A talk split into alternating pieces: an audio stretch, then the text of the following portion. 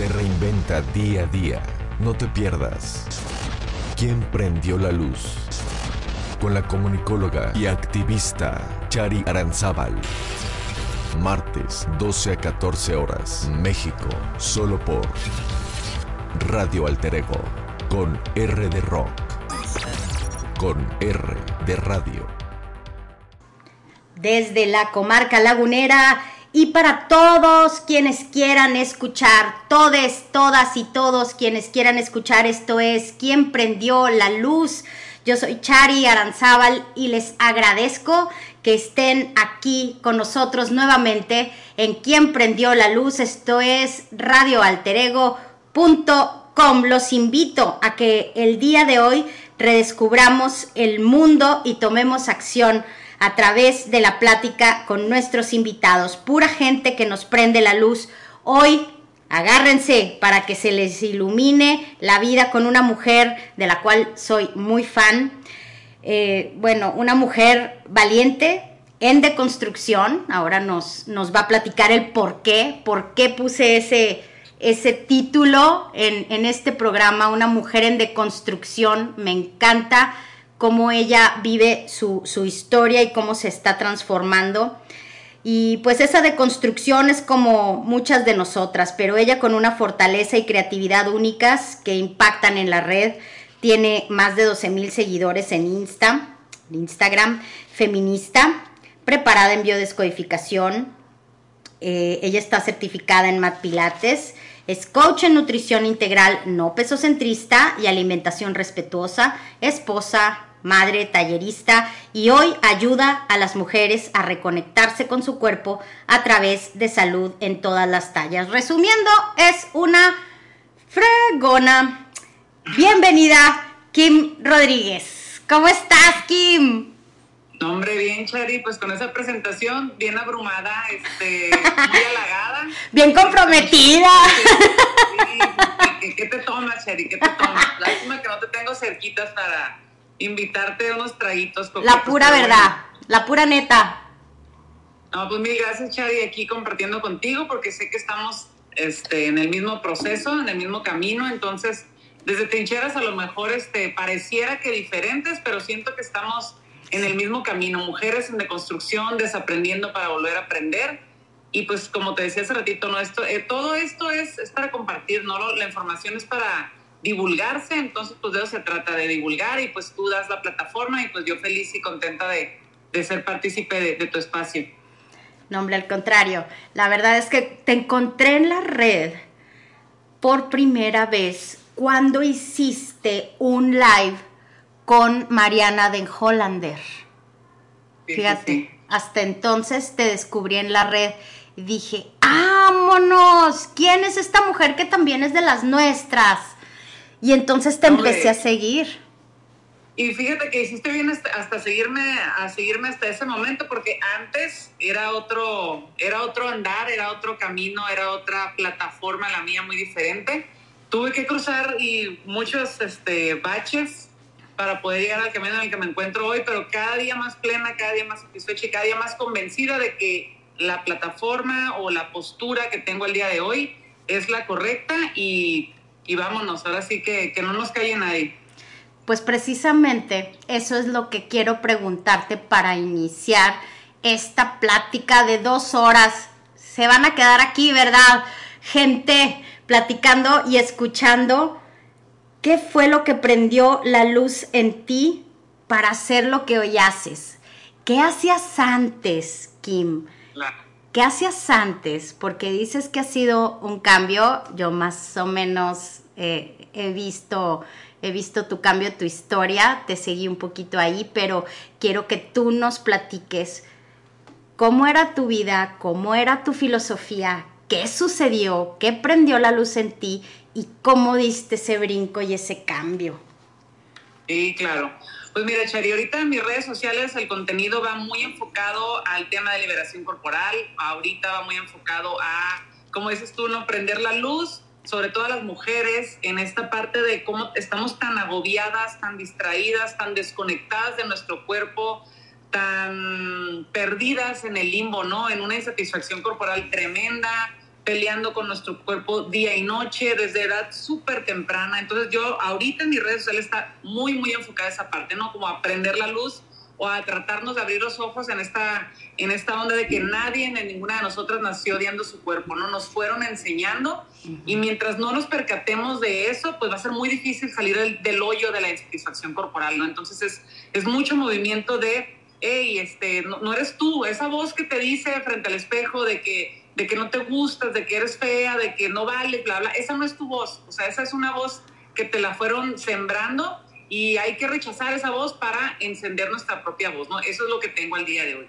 Pero claro que antes estaba súper atrapada en, este, en esta vorágine de este, la cultura de dietas, de estándares de belleza, es decir, yo como coach de nutrición integral me dedicaba a hacer este, programas de alimentación este, y si bien eran como alimentación muy integral, es decir, no nada más era comida, sino que era pues come un poquito mejor, haz un poquito de ejercicio, haz meditación, o sea, era como, como muy, un estilo de vida más saludable, pero sin duda alguna, como en la gran mayoría de todas las que hemos transitado este proceso de, de construcción, obviamente había muchísima cultura de dieta, ¿no? Es decir, una de mis, de mis lemas era, este, un cuerpo sano es un cuerpo capaz de bajar de peso, ¿no? Si bien mis alimentaciones o mis programas de alimentación no eran enfocados a únicamente perder peso, pues claro que había el beneficio de que ibas a perder peso y además era como que, o sea, era más enfocado el tema de come más saludable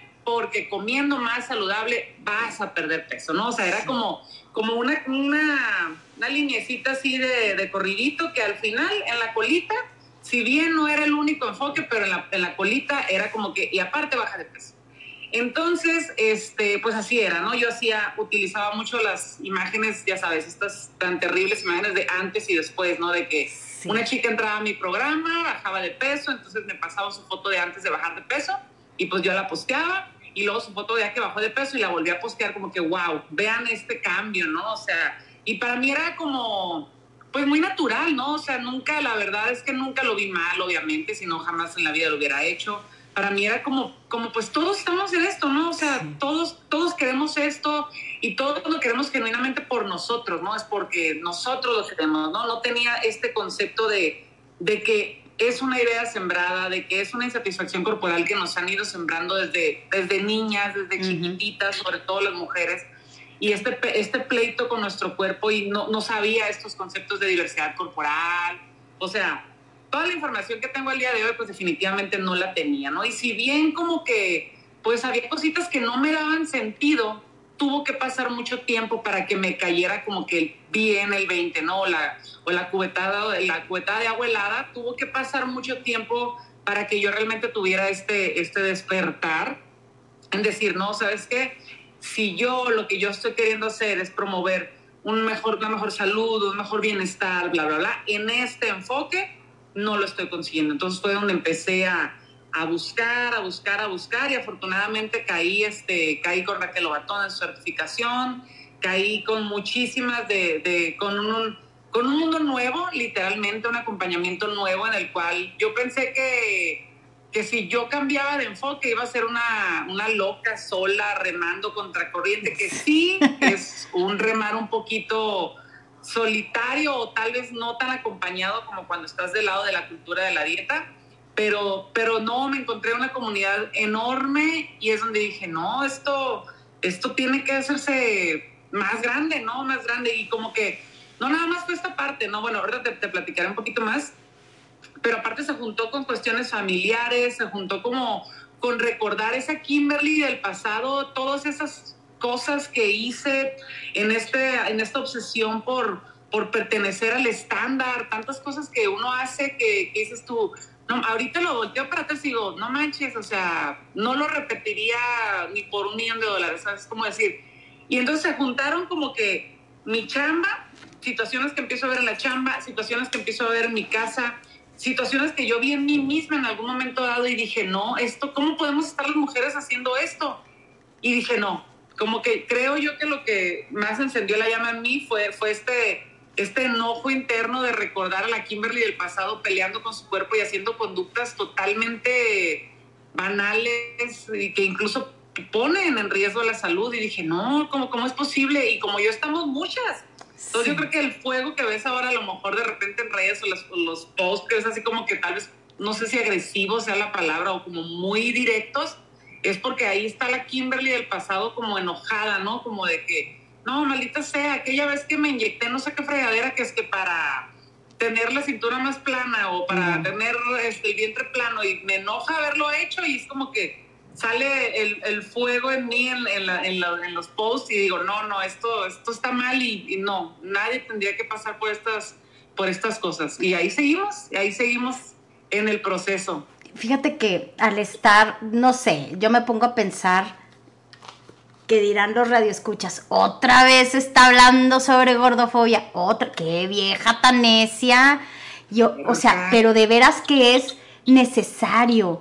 Y, luego también me pongo a pensar en, ahorita en que dijiste, es que estoy enojada por todo lo que hice y por todo lo que me orillaron a, hacer. Y estaba recordando a, Priscila Arias, a la fashionista, que decía, me critican y me dicen que estoy enojada. Pues, ¿cómo no voy a estar enojada?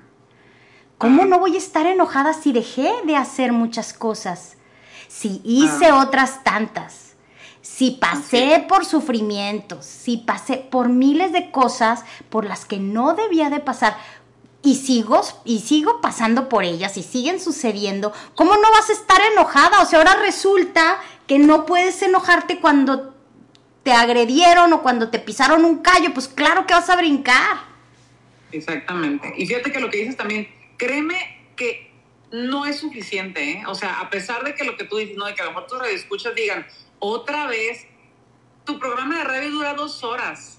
Hay otras 22 horas del día en donde hay un bombardeo tremendo, tremendo, tremendo sobre insatisfacción corporal, cultura de dieta, gordofobia, gerontofobia, racismo, clasismo. Nos podríamos ir como hilo de media en un sinfín de temas que no nos daría este ni 800 programas, ¿no? Que de verdad estamos, como que de repente volvemos a esta parte donde te digo, ya cuando te pones estas gafas de, de, que te prenden la luz y te das cuenta de toda la violencia que sufrimos, sobre todo las mujeres, la violencia estética, una de tantas, ¿no? Porque sufrimos muchos tipos de violencia, pero que la violencia estética es una de tantas y que además es una violencia tan astuta y tan sutilmente implementada en nosotras que es una violencia que ejercemos nosotras mismas, me explico, somos nosotras mismas las que nos vamos enrolando en ese círculo de me trato mal frente al espejo, hago conductas que no me favorecen, pongo en riesgo incluso hasta mi salud haciendo cosas, en mi caso yo que me, me puse,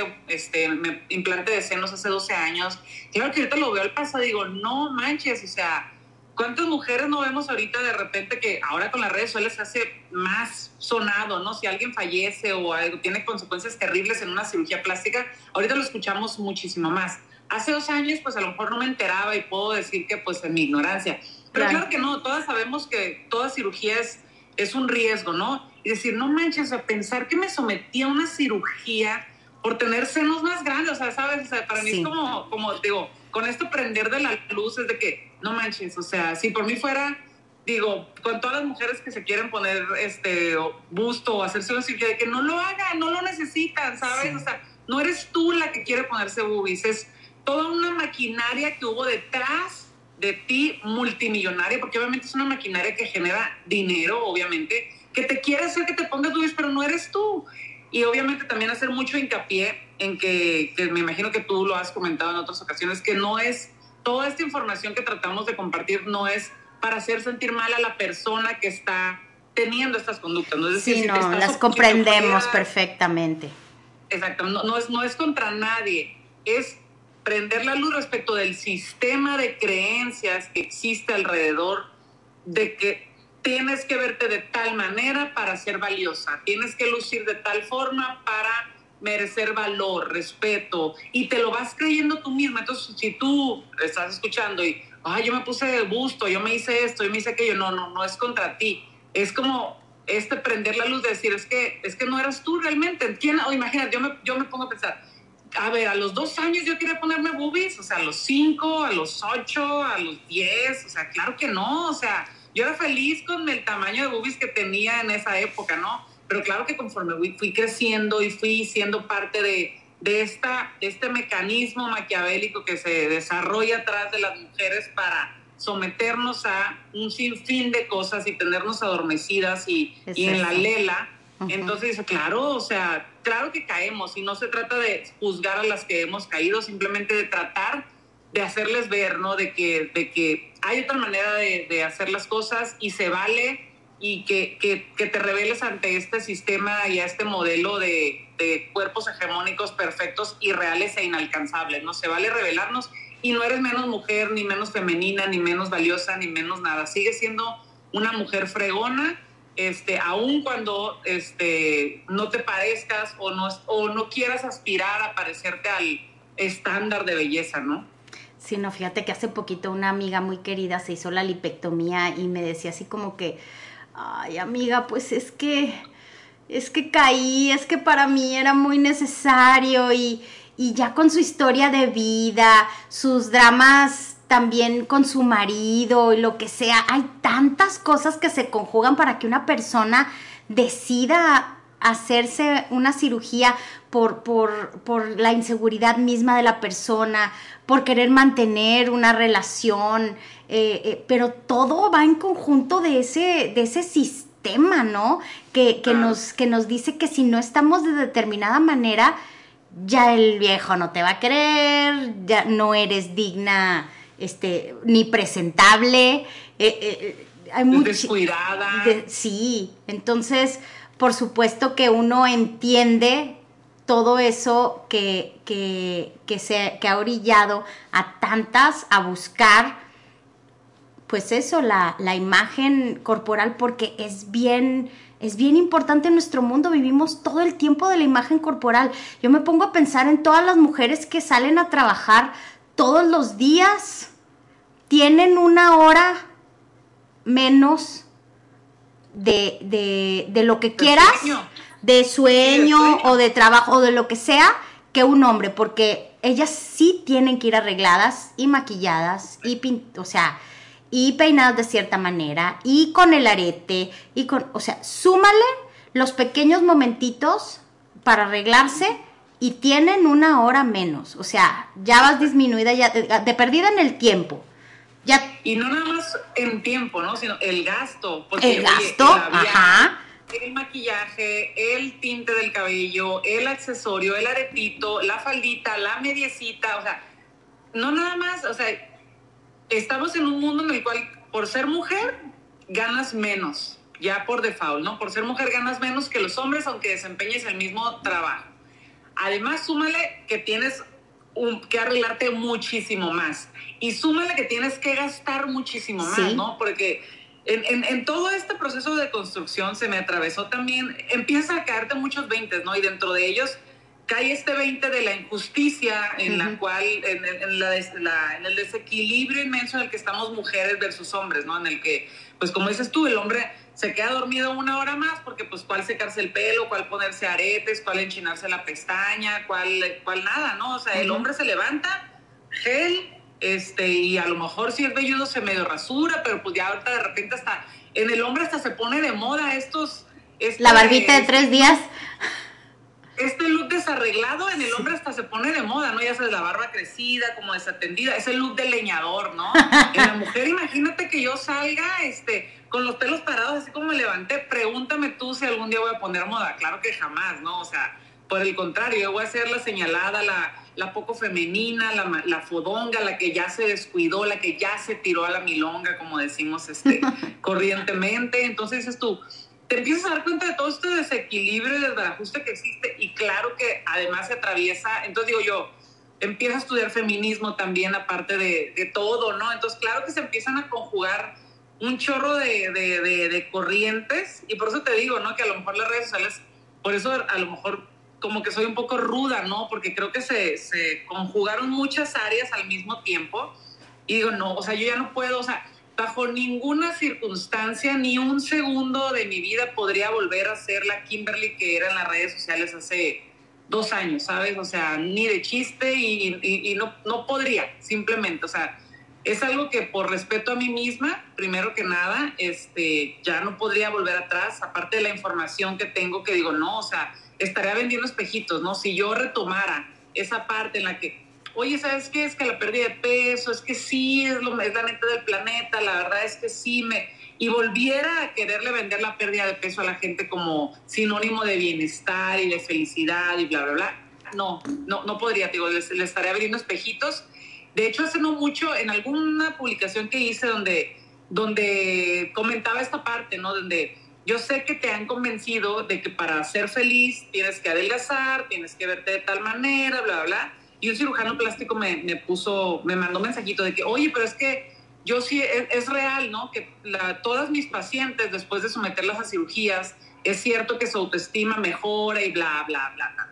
Y yo le decía, pues claro, claro que sucede porque eso es la conducta aprendida que tenemos. o sea, eso nos han enseñado. Cuando tú te tunees o te arregles o te pongas o te pares o te disminuyes la cintura, vas a tener más, más autoestima. Claro que pasa, pero es una conducta aprendida. Entonces, ¿qué pasaría, le decía yo?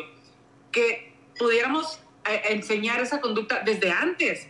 O sea, en vez de decirles, cuando te pongas la, la bubil, el botox, la, no sé, lo que tú quieras, cuando bajes de peso, vas a tener autoestima, ¿por qué no mejor les enseñamos a las mujeres a tener autoestima sin necesidad de hacer eso? Si, ese, si eso lo, lo promoviéramos, pues eso también sucedería, ¿no? Es la, sería la consecuencia innegable, ¿no? O sea, todas tendríamos autoestima hasta el cielo sin necesidad de, de hacernos nada. Pero como nos lo han enseñado que hay que esperar hasta vernos de tal manera para tener autoestima, pues claro que, lo, que así actuamos, ¿no? En consecuencia. Entonces, pues esto es parte de toda esta revolución que traigo yo este, en mi mente y que trato de plasmar en, en, redes sociales, ¿no? Sí, claro. Y es que sabes que nos tienen como target de mercadológico. Y entonces obviamente te van a decir lo que te tengan que decir para que les compres. Yo estaría ah. más preocupada por ver cómo les damos trabajo en otras cosas a esta gente que vende todo eso. O sea, ya me pongo a pensar, ok, si ya fulanita no va a tener ingresos porque ya no va a poder vender su crema adelgaza, no sé qué, sus pastillas de no sé cuánto también para adelgazar las mugres esas que se ponen en la cara para disminuir las arrugas. Es todo un mercado, como que yo me preocupo más ahorita como para ver en qué las podemos emplear a todas esas personas para que ya dejen de vender mugrero, porque ni... A lo mejor si se dan cuenta o se hacen guajes o están metidos en esa misma vorágine y en esa misma mentira que nos han creado tanto, y entonces siguen vendiendo todo eso cada 15 minutos, claro, y a pesar de saber que no funciona, porque saben, no se hagan, saben que no funciona, o las pastillas, no hombre, si son naturales, no te va a pasar nada, y al rato traes una taquicardia de los mil demonios. Y por supuesto, ¿y quién te dice? ¿Quién te dice que eso natural no te va a afectar si te está dando taquicardia ahorita, mija? Si te está dando diarreas constantes, incontrolables, ¿en serio piensas que no le está pasando nada a tu cuerpo? Y claro que lo pensamos, nos vale. Yo unas pastillas que me tomé, que me daban taquicardias, así me dieron miedo, y dije, no, estas ya no me las tomo. ¿Sí? Pero el cenical que me hacía así, ir al baño corriendo, y que te, se te saliera, perdón, perdón por lo escatológico y lo explícito, pero que se te saliera la grasa y que pasaras vergüenzas terribles, ¿quién te dice que no te estaban dañando el intestino, dañando el metabolismo? Es, increíble y, lo, y siguen vendiendo, entonces hay que buscar algo para que esa gente se emplee, para que tengan empleo. Un cursito de verano, a ver, este, este, estas vacaciones, hay que ver qué cursito de verano les inventamos, manualidades, corte y confección, algo. Oye, pero sabes que de repente hasta dices tu chanfle, ¿no? O sea, cuando dejen de vender esto, ¿qué nos van a inventar, no? Porque ya sabemos que somos un negociazo redondo, entonces sí te dices tú, ay, capaz de que se viene algo peor, ¿no? Entonces. Sí, uno nunca sabe.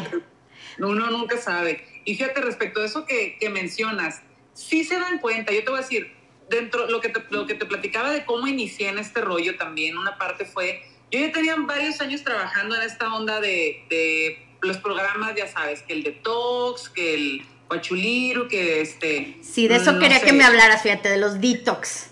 De los detox y de los, este, quítate la adicción al azúcar, todo, todo, todo lo que ya te sabes y que seguramente todos hemos escuchado. Yo estaba como que muy convencida de que sí, eso era como que estaba bien y aparte yo estaba como muy convencida de que ah, le estaba ayudando a la gente, ¿sabes? Era como, como le estoy haciendo un bien a la humanidad, ¿no? O sea, porque también te digo, yo, yo era, mi enfoque siempre ha sido muy en la salud. En algunos casos también caí en esta parte del salutismo definitivamente, pero bueno, mi enfoque era más en la salud, más que en la pérdida de peso, pero también era como que, oye, pero cuando vas a tener mejor salud con mi programa y en automático vas a bajar de peso, ¿no? Entonces, como que te decía, va junto con pegado. Pero antes de yo entrar en todo este proceso, yo en la chamba, o sea, yo, yo notaba, ¿no? Yo empecé a notar que las chicas iniciaban, no sé, en enero el reto de 12 semanas, ya sabes, navideño, post-navidad, ya sabes, ¿no? Claro. Y lo arrancaban, padrísimo, todas se sentían de maravilla, bajaban de peso, súper bien, bla, bla, bla. Pero a los 3, 4, 5 meses, pues otra vez el mensajito de que, oye, volví a subir de peso, es que me descuidé, Ah, claro. es que me fui como hilo, como hilo de media, bla. Entonces, y ok, decía yo, está bien, pues no pasa nada, va- hacemos otro programa y no te preocupes, vente conmigo, ya te la sabes que aquí conmigo bajas porque bajas y te sientes muy bien, bla, bla, bla.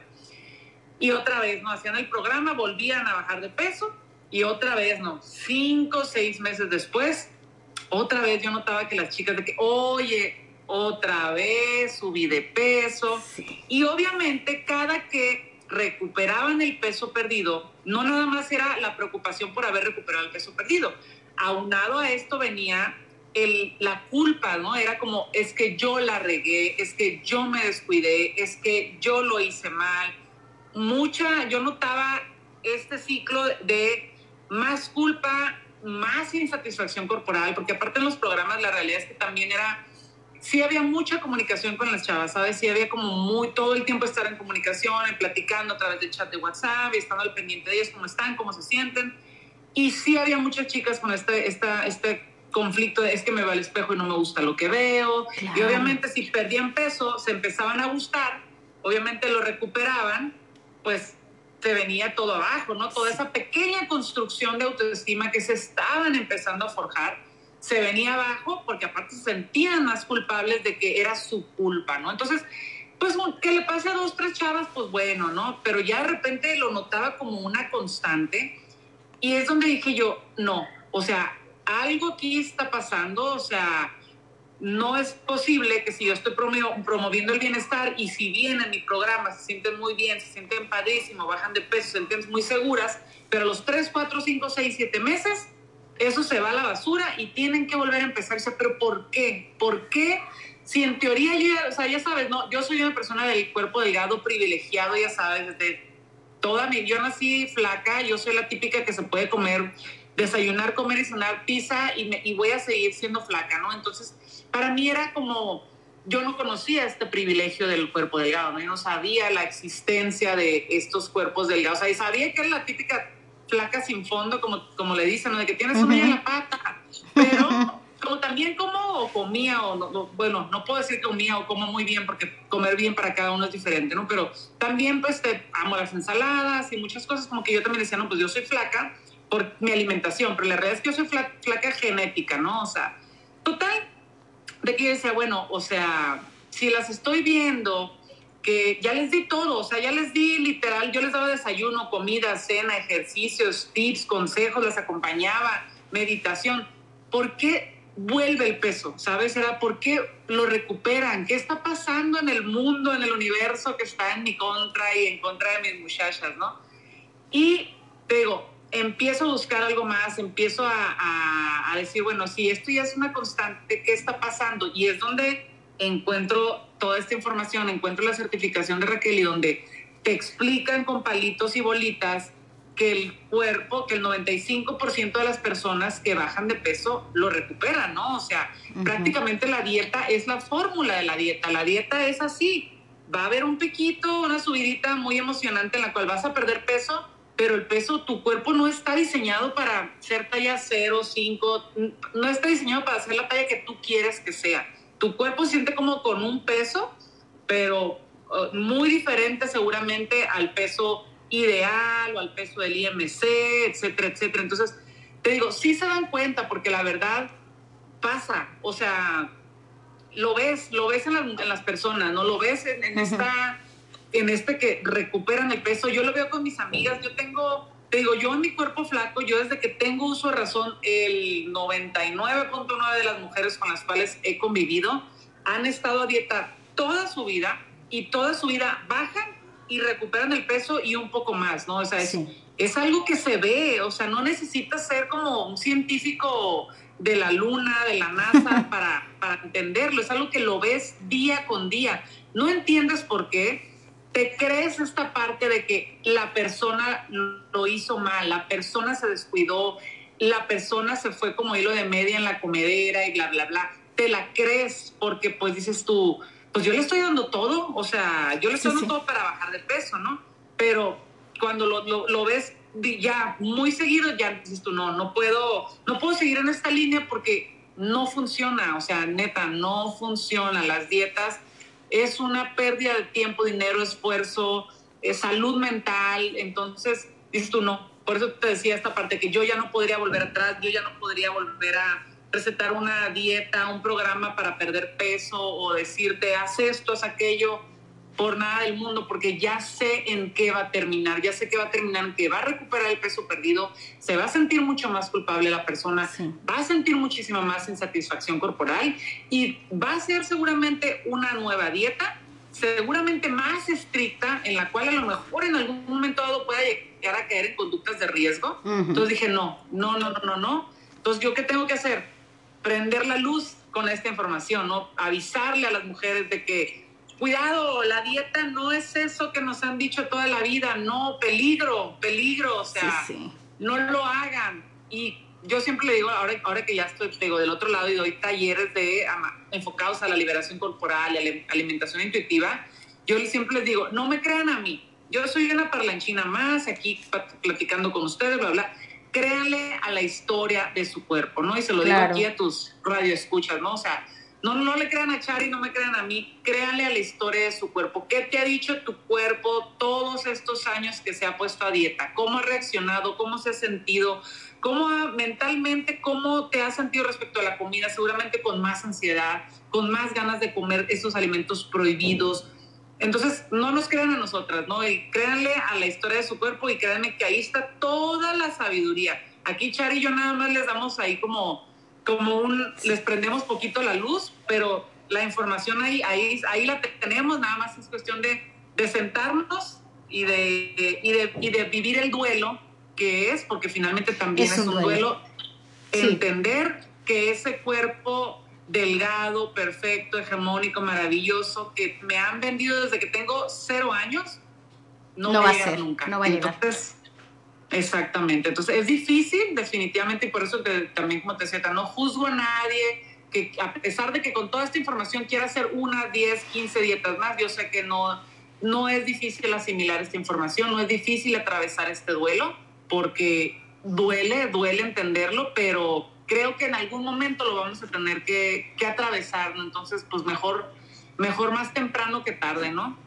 Y es que la realidad es que nos hemos desconectado no solamente en, en, cuestión de la comida, sino en todo lo demás. Entonces, como estamos tan afuera de nosotros mismos, no estamos acostumbrados a escucharnos. Es bien raro ver a una persona que se escuche, y a mí me ha enseñado todo este proceso a escuchar mi cuerpo. Entonces ya cada vez le pongo más atención. Y de repente, este, así me voltean a ver como, ay, qué ridícula, pero no. Cuando empiezas a conocerte y empiezas a ver y empiezas a observar, sí entonces encuentras los puntos claves lo que decías del duelo es súper cierto. Yo cuando estuve en, la etapa terapéutica con, con Raquel, sí el duelo estuvo muy fuerte. Un duelo por mí, y un duelo por mis hijas. ¿Sí? O sea, saber, a ver, eso que, eso que quisiste creer durante toda tu vida, que te dijeron que iba a suceder y que te, y que te aseguraron que si cumplías con ciertas condiciones ibas a lograr, no lo vas a lograr jamás. Al contrario, de tanto estar haciendo dietas, el rebote ha sido cada vez mayor y cada vez estás más gorda por haber hecho caso a eso. Y ya no hay vuelta atrás y ya no puedes hacer una dieta porque dices, no, pues o sea, me va a ir peor. Hacer conciencia todavía de que a lo mejor mi problema de hipotiroidismo fue provocado por las pastillas que tomé. Hacer conciencia también de que la resistencia a la insulina, pues sí, es genética, pero a lo mejor sí le di una ayudadita con todas esas subidas y bajadas de peso que tuve en mi vida. ¿Sí? Entonces, asumir que durante todos los años de vida de mis hijos, que yo estuve tratando de darles una superalimentación sin, sin, sin grasas este, excesivas, sin refrescos, sin azúcares, sin no sé qué, y asumir que después de 19 y 16 años, respectivamente, todo lo que yo hice no sirvió para puro sorbete porque ellas iban a tener el cuerpo que iban a tener. Exacto. ¿Sí? O sea, qué padre que les di una... A ver, la alimentación que yo les di o que les estamos dando aquí en la casa, mi marido y yo, gracias a Dios somos privilegiados y es una alimentación nutritiva y suficiente. ¿Sí? Nunca por mi cabeza, obviamente, pasó eh, eh, otra, otra opción, sino de darles lo mejor. Y siempre era el, el prevenir que fuera a haber entre comillas lo digo porque ya sabemos que no nos gusta esa palabra, obesidad en la casa no sé qué. Pues, ¿qué crees? Que sí hay. Sí, sí somos gordas, sí, sí son gordas. Sí, o sea, no, por, es, es un duelo el saber que por más que luchaste, luchaste 20 años de tu vida por algo que te dijeron que iba a pasar y que no es cierto que iba a suceder es, bien difícil asumirlo y, y, cualquier persona te puede decir, ay, es que ya colgaste la toalla, o sea, tiraste la toalla, ya te valió. No, tú no sabes, tú no sabes, no viviste mi vida. No sabes todo lo que una persona pudo haber sufrido, pasado, este, con miedo de yo no quiero que sufran lo mismo que yo sufrí, yo quiero que tengan una vida mejor y estás trabajando constantemente y es una parte de tu cerebro que está ocupada en eso cuando pudo haber estado ocupada en mil y un cosas más, en trabajos diferentes, en hacer cosas creativas, en hacer mil y un cosas, pero te ocupa tu parte del cerebro y ahora dices, no manches, se me fue la vida. Es, es muy fuerte. Y no sé si te pasó, Chari, pero también viene, creo que es un proceso de, la deconstrucción es muy dura. O sea, las personas nos oyen aquí bien tanqui, ¿no? Y bien basta, nos reímos y dicharachamos, bla, bla, bla, y pareciera que todo ha sido miel sobre hojuelas. Pero la verdad es que la deconstrucción es muy, muy dura. Y al mismo tiempo, por esa parte, creo que a lo mejor puedo llegar a entender un poco a las personas que siguen bajo este enfoque de dietas y de que sí, tienes que bajar de peso y sí, eso, eso es la felicidad, bla, bla, porque darse cuenta que no, por una parte es reconocer que todo lo que dijiste antes estaba mal, ¿sabes? Por, otra, primero que nada te traes tus palabras, lo cual es bastante, bastante... No cualquiera. Aterrador. Entonces, te digo, de entrada es como de que, aparte, finalmente, pero, o sea, es el trabajo de muchísimas personas, ¿no? De eso viven las, muchas personas, de adelgazar gente. Entonces, si ya no vas a adelgazar gente, es de que, pues neta, ¿qué voy a comer?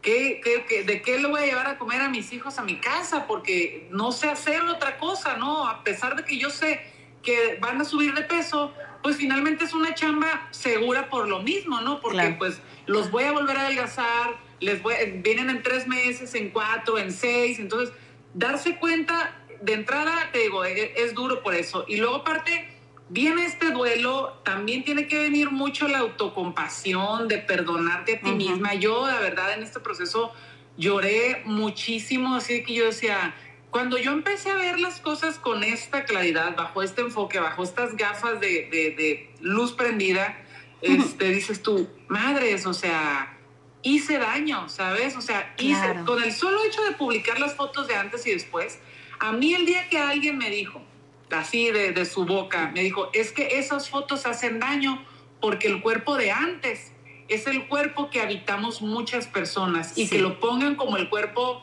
a cambiar, como el cuerpo, como el cuerpo malo, eso lastima. Con, eso solo, y que yo consciente de que había subido muchísimas fotos antes y después, para mí fue como que, no, o sea, no, o sea, no podía creer que había hecho ese daño, que yo en, en algo tan aparentemente sencillo, porque tu neta es algo, pues que no, de verdad, cuando no tienes este enfoque, de verdad lo haces con cero maldad. En tu imaginación lo estás haciendo para motivar, lo estás haciendo para incentivar que las personas vivan mejor y vivan más tiempo. Y en tu imaginación es como que, wow, con esto la gente se va a aprender y, y va a querer ser más sana, ¿sabes?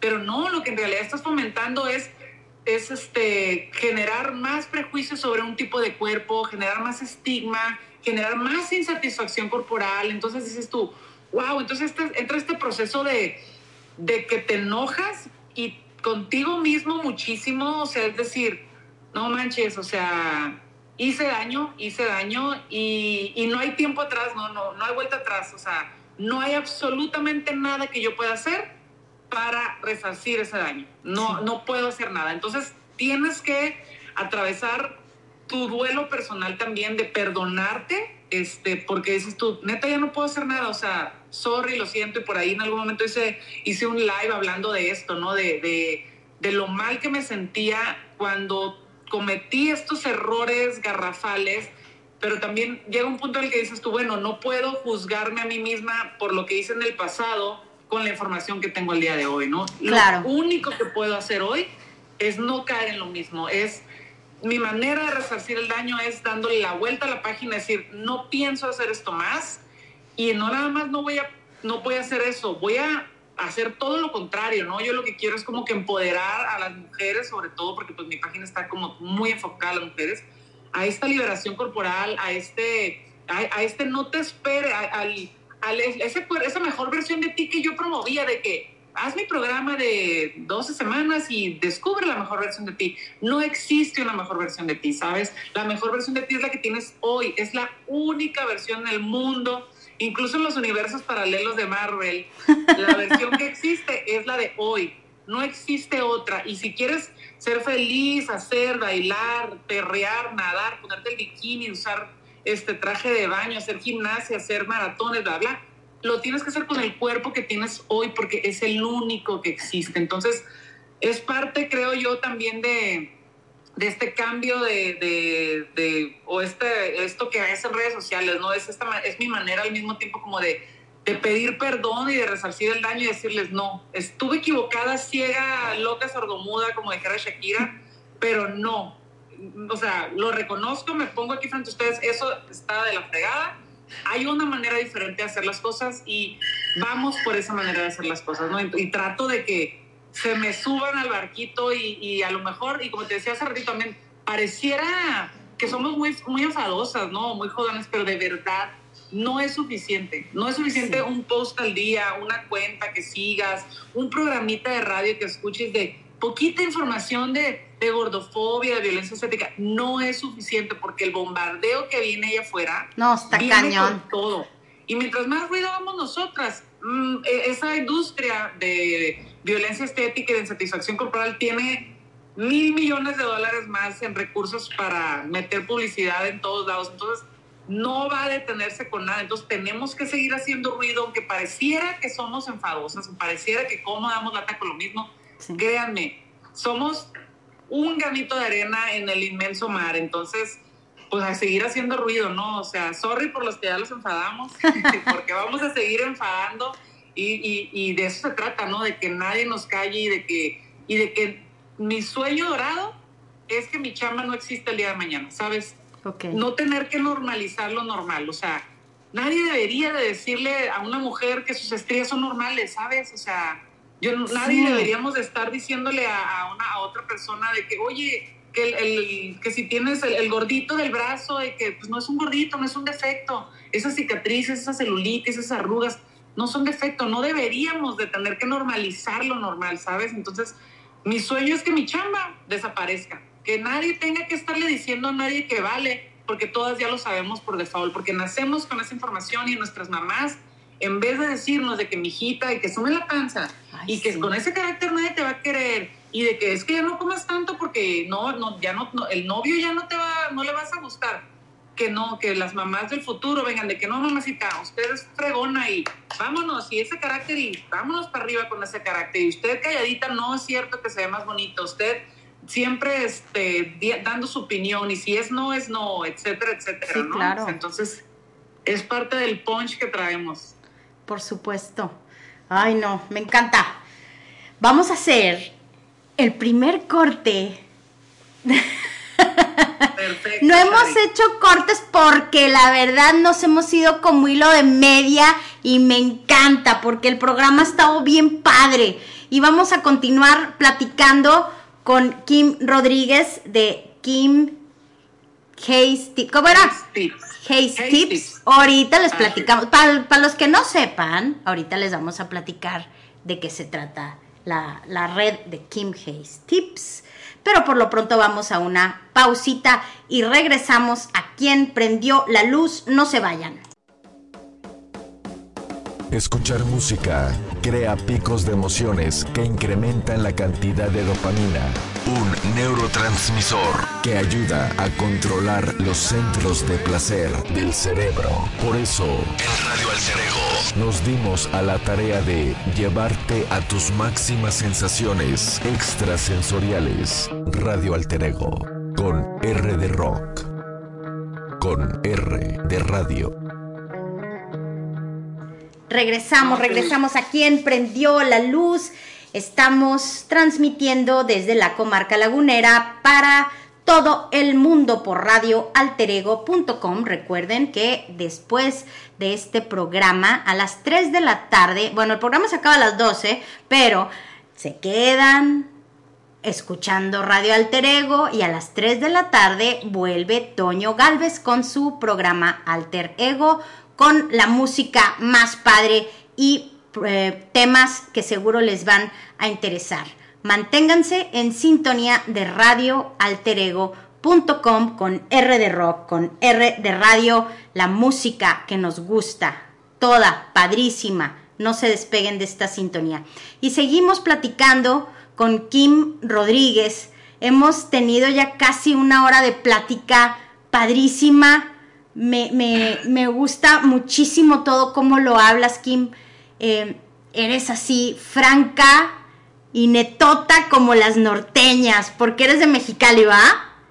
Así es, cachanilla de Cachanilla. Este, yo creo que el sol, el calorón allá nos, nos, nos quema la. Nos alebresta. entonces, no nos permite ser así como más centradones. Entonces, por eso somos así muy, muy expresivos. El calorón ahí no, no nos quema un poquillo la neurona, entonces pues sí, así, casi como, así como ven en redes, así soy en vivo y a todo color, entonces pues sorry, sorry. Eh, no, ¿cuál? ¿no? Eh, no pida perdón, mija, para nada. Sorry, not sorry, perdón. Sorry, not sorry. No, no, no, el calor del norte de México es de las gentes que vencimos al desierto. Sí, sí. Así es que, aguerridos, aguerridos. Antes de irnos a, nuestro corte, estábamos platicando de el nombre de tu cuenta de Instagram, arroba Kim Hayes Tips. Así es. ¿Por qué le pusiste así? Mira, te platico. Este, como te decía, no, yo vengo de una transición. Yo no era Hayes Tips, yo era Kim Health Tips. O oh, ahí está. En inglés yo me llamaba completamente diferente. Entonces, como te digo, ¿no? Yo era mucho de promover esta onda de, ya sabes, ¿no? Iba mucho al súper, mis videos como más famosos, por decirlo de alguna manera, como los que tenían más... La gente, de hecho, todavía me lo sigue pidiendo. Es que extraño mucho tus videos del súper. Yo iba al mm. súper y ya sabes, ¿no? Agarraba el cereal, y agarraba, ya sabes, las azucaritas y no, que las azucaritas tienen azúcar, sí, de que no, son del diablo y la industria de las azucaritas nos quiere matar a todos. ya sabes, acaba el otro cerealito, ya sabes, el que no sabe nada, el que sabe como a cartón. Sí. Y no, pues no, no, en vez de azucaritas compren el de el, el que sabe a cartón. El Bran Flakes, el, el All Bran. Y este, se van a ir, este, les va a dar diabetes al día siguiente si compran este y este no, bla, bla, bla. Mi enfoque era mucho, te digo, muy enfocado a la salud, pero también yo al día de hoy entiendo que había mucho salutismo, ¿no? Mucho esta parte de que como si la salud fuese el único fin a alcanzar en el universo y todos deberíamos desde que nos levantamos, el primer pensamiento tendría que ser un pensamiento saludable. ¿Y qué puedo hacer el día de hoy para mejorar mi salud, ¿no? Entonces, eh, era Kim Health Tips, ¿no? Kim Tips saludables, todo enfocado a lo saludable. Este, eh, y obviamente pues cuando entro este enfoque y empiezo a estudiar y a leer y a la certificación y bla, bla, yo te voy a ser muy honesta, todo me costó muchísimo trabajo, ¿no? O sea, yo venía como que muy arraigada de que no, es que, es que neta esta comida es mala, o sea, es que no, es que de verdad este cereal es del diablo, es que de verdad este refresco es del diablo, es que no, o sea, ya sabes, o sea, yo siempre de los siempre he sido así, ¿no? O sea, como que yo soy la típica que como que levanta mucho la manita, ¿no? O sea, si hay alguna, algún foro de lo que sea, yo soy de las más participativas y, no, es que esto como que no, no me parece, e, esto sí pienso que no.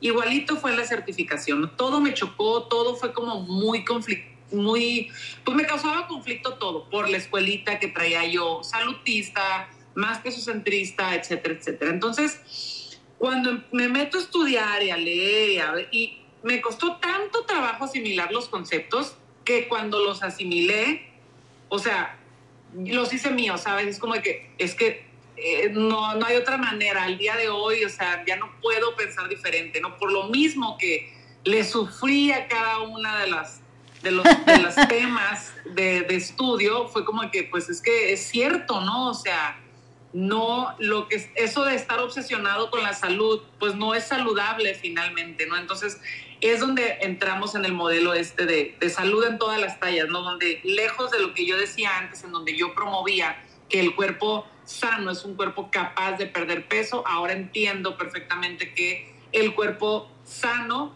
eh, puede seguir estando sano sin poder, sin perder peso, ¿no? O incluso entender esta parte de que pues la salud no es un estado eterno y permanente y lineal, ¿no? Claro. Este, es decir, todos a lo largo de nuestra vida, pues nos estamos saludables un mes, tres días no, cuatro meses sí, cinco meses no, o sea, incluso los cuerpos que no gozan de una perfecta salud, incluso esos cuerpos tienen derecho a hacer y deshacer y no nos deben salud a absolutamente nadie, ¿no? Es decir, aunque yo si tengo una persona, ya sabes, se estila, o sea, aquí en México nos machacan mucho de que es que somos el país número uno en obesidad, en diabetes y bla, bla, bla. O sea, aunque la persona que esté a un lado mío este, tenga diabetes o alguna condición de salud, yo no tengo por qué estar opinando de su plato, de lo que come, ni yo le tengo por qué estarle machacando y que es que no deberías de comer eso que por salud. No, no, no, o sea... ¿Qué te importa? ¿Qué me importa exactamente? Y fíjate que creo yo que en mi caso, este cambio de paradigma se, se, a lo mejor, como que creo yo que la pandemia también fue una, un, pues una revolución, ¿no? Yo creo que para todos, definitivamente, no, no es como que, ah, yo soy la persona que maduró en la pandemia, no, todos, a todos nos cambió la vida la pandemia. Y entender que la vida es tan frágil y que de verdad todos nos vamos a morir, o sea, todos, o sea, vivir es la enfermedad terminal número uno por excelencia, ¿no? O sea, todos nos vamos a petatear. Entonces, entender esta parte de que estar todo el tiempo correteando la salud y el, o el estereotipo de belleza y de verdad nos consume la vida misma. Obviamente no estoy diciendo, descuídense, que les valga gorro salud. No, no, no, no va por ahí, porque ya ves que también tenemos este, desgraciadamente tenemos mucho este pensamiento, o es negro o es blanco. o promueves la salud o promueves la enfermedad, ¿no? Prácticamente. O promueves la delgadez o promueves la mal llamada obesidad, ¿no? Tenemos este pensamiento súper dicotómico, en el cual lo... Bien cañón. Entonces, no se me vayan por ahí los radioescuchas aquí echar y no crean que estoy diciendo que no, no promoverla, eh, no estoy, estoy despromoviendo la salud, no, no, no. Simplemente entendí que la salud no es el estado este, permanente y de que es que yo quiero ser bien saludable. La pandemia me vino a, dar esta cachetada con guante blanco. Ah, mamacita, ¿qué crees? Este, todos, este, aunque hayan comido chía, quinoa, espirulina, eh, hayan ayunado, hayan hecho la keto, bla, bla, bla, todos de todas maneras nos vamos a morir. Entonces, eh, y entender también sobre todo la parte de la salud mental, ¿no? De que esta obsesión por la salud física nos se lleva entre las patas bien cañón nuestra salud, mental. ¿no? O sea, y fíjate, por ahí, ahí te cuento la, la, otra parte en mi cambio de paradigma, ¿no? O sea, ya te conté la parte laboral, en donde te dije, yo yo lo empecé a ver con mis clientas, ¿no? De que subían, bajaban, subían, bajaban, culpa, más insatisfacción corporal, etcétera, etcétera. Por otro lado, se viene la pandemia y en mi casa yo tengo una hija adolescente, bueno, tengo dos adolescentes ahorita, ¿no? Cuando empieza la pandemia, mi hija grande tenía 16 y se vienen, se vienen los problemas de salud mental, ¿no? Mi hija empieza a tener problemas este, con su salud mental, empieza a caer en estados de depresión, y aunado a esos estados de depresión, empieza a tener conductas de riesgo, ¿no? Conductas de riesgo respecto de la comida. Entonces, empieza a tener esa insatisfacción corporal, ya sabes, la edad, la adolescencia, en donde estamos en pleno proceso de, de construcción. Claro que los estándares de belleza nos atacan por todos los flancos. Ahora con las redes sociales, estos estándares de belleza de verdad están cañoncísimos, ¿no? Yo la verdad digo, si yo me acuerdo la Kimberly de 15 que se sentía incómoda con su cuerpo, sin redes sociales, no me quiero imaginar si yo tuviese ahorita 15 años, no, me, me, vuelvo loca seguramente, ¿no? Entonces, empiezo a notar en ella esta insatisfacción corporal, esta, empiezo a ver lo que veía yo en mis clientas, ¿no? Esta de que no me gusta lo que veo al espejo, no me gusta y literal al grado de tener que quitar el espejo de su cuarto porque de verdad era algo muy difícil para ella, aunado a estas conductas de riesgo, ¿no? En donde afortunadamente yo creo que nos dimos cuenta muy a tiempo este, y pudimos tomar esa acción al respecto y también esta parte del privilegio de decir, afortunadamente tengo el privilegio de que la pude llevar a un psicólogo, la pude llevar con un psiquiatra y se pudo atender, afortunadamente, pero eso fue como la gota que derramó el vaso, ¿sabes? Decir, madres, o sea, hay, o sea, yo, para mí era increíble, en mi casa jamás hemos hablado de, de alimentación, jamás he hablado de, de, peso, ¿sabes? De que no, es que esto es más saludable, esto es mejor que lo otro, o sea, jamás ha habido como de que, oye, estás engordando, ya sabes, ¿no? Esos comentarios que desafortunadamente son muy comunes en casa, aquí en mi casa jamás se tomaron, o sea, nunca hubo de que ya sabes, de que, hey, tú, la gorda, la, la brazo de tamalera, la esto, la otra, jamás, jamás, jamás. Siempre en ese tema fuimos como muy cuidadosos, porque también incluso en mi trabajo, te digo, siempre era un enfoque más a la salud.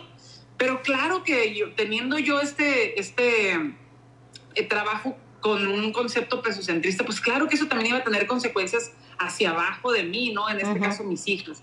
Entonces yo empiezo a ver esa insatisfacción corporal, empiezo a ver esa, esas conductas de riesgo y dije, no, o sea, no, fue la gota que derramó el vaso y fue donde dije, ya, no, ahí es donde empiezo a buscar la información, empiezo a averiguar muchísimo de los trastornos de la conducta alimentaria, empiezo a leer muchísimo de, la alimentación respetuosa, alimentación intuitiva, bla, bla, bla, porque dije, no puede ser, o sea, si yo, que es en teoría en mi casa, quiero creer que estoy hablando de, con mucho respeto, este, respecto de los cuerpos y demás. Y si bien había muchísimos sesgos, aún así creo que no estaba mm, tan la balanza hacia la parte muy negativa, ¿no? Sobre todo con las clientes que me decían, no, es que en mi casa mis papás toda la vida me dijeron que esto, que el otro, que si subía de peso no me iban a querer. No, no, no, yo siempre como que eso no lo quise promover en casa jamás. Y aún así me está pasando, aún así estoy teniendo problemas con una de mis hijas, lo más preciado, lo más valioso que tengo en el mundo dije, no, no, no puedo, no puedo. Y, fue, te digo, la gota que derramó el vaso y ya terminé de, de explotar en enojo, ¿no? A lo mejor de decir, no, es que neta estamos viviendo una vida bien complicada en el sentido, sobre todo, siempre lo digo, ¿no? Las mujeres, ¿no? Desgraciadamente, ahorita ya se están también hombres y la comunidad LGBTQ también están siendo súper abrumados por estos estándares de belleza. Pero digo yo, no, no, o sea, no, para mí que una niña, una adolescente, una chiquita, pues para mí, pues mi niña, ¿no? Obviamente, que, que esté teniendo una conducta de riesgo, que esté tomando la decisión de vomitar para no subir de peso, dije, no, o sea, no, eso no es, para mí eso era, es, algo que te, te, digo, nunca pensé que lo iba a vivir, jamás, nunca, nunca, de verdad es algo que me tomó de súper sorpresa, por decirlo de alguna manera, la depresión ni se diga, pero afortunadamente creo que tuvimos la súper fortuna de poder tomar cartas en el asunto a tiempo y mi hija es como mi mayor cómplice en, todo esto, ¿no? O sea, en, todo este cambio de paradigma, todo, o sea, es como de que voy muy acompañada con ellas, ¿no? Y toda la información que transmito, claro que va muchísimo para ellas también, ¿sabes? Porque digo, no puede ser, o sea, si no me hubiera dado cuenta yo a tiempo, ¿Qué hubiera pasado? O sea, pudo haber acabado terrible eh, esta conversación, ni siquiera se estaría dando, ¿no? Entonces, no, o sea, no se vale, que no debería haber ninguna niña en el mundo, en el universo, para mí, que sintiera insatisfacción corporal, que sintiera esta presión por cometer conductas de riesgo sobre su cuerpo para verse de tal o cual manera. Para mí eso es como ya sabes, ¿no? Lo veía así súper lejano. Yo me acuerdo en mi adolescencia que te lo platicaban allá, de que pues allá la modelo tal que se murió a no sé qué edad y muy chiquita por conductas desordenadas de alimentación, bla, bla, pero era como, como algo súper lejano y verlo así de cerquita fue, fue el parteaguas. Dije, no, esto no va. Y afortunadamente creo que, que fue muy rápido mi, mi proceso de encontrar lo que sí, porque yo ya sabía, o sea, llegó un punto en que obviamente yo dije, esto ya no, esto que estoy promoviendo ya no, dietas, porque finalmente la dieta va aparejada a la violencia estética, va aparejada a esta gerontofobia, va aparejada a la gordofobia, o sea, va aparejada a muchas este, opresiones, ¿no? Sobre todo en la mujer. Entonces dije, yo ya dije, esto ya no es, pero entras en este proceso de decir, bueno, entonces, ¿qué sí es? Porque esa es otra, ¿no? O sea, chin, entonces si esto que he creído 40 años de mi vida, pues voy para 42, estoy hablando que este proceso lo inicié hace dos años, no sé, con la pandemia, ¿no?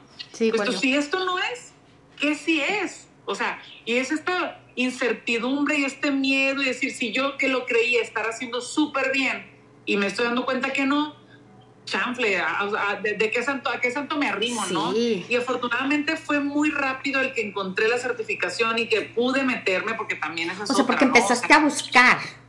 Empecé a buscar, empecé a leer podcast por aquí, podcast por allá, sobre todo era muy enfocado como a trastornos de la conducta alimentaria cuando inicié, ¿no? En ah, este Claro, y eso este te llevó de volada entender y, no, sé, por todos lados, yo lo, que me cayera, que me dieras, que me ayudara a la situación que estaba viendo en ese momento, yo te lo leía, te lo fumaba, te lo todo, ¿no?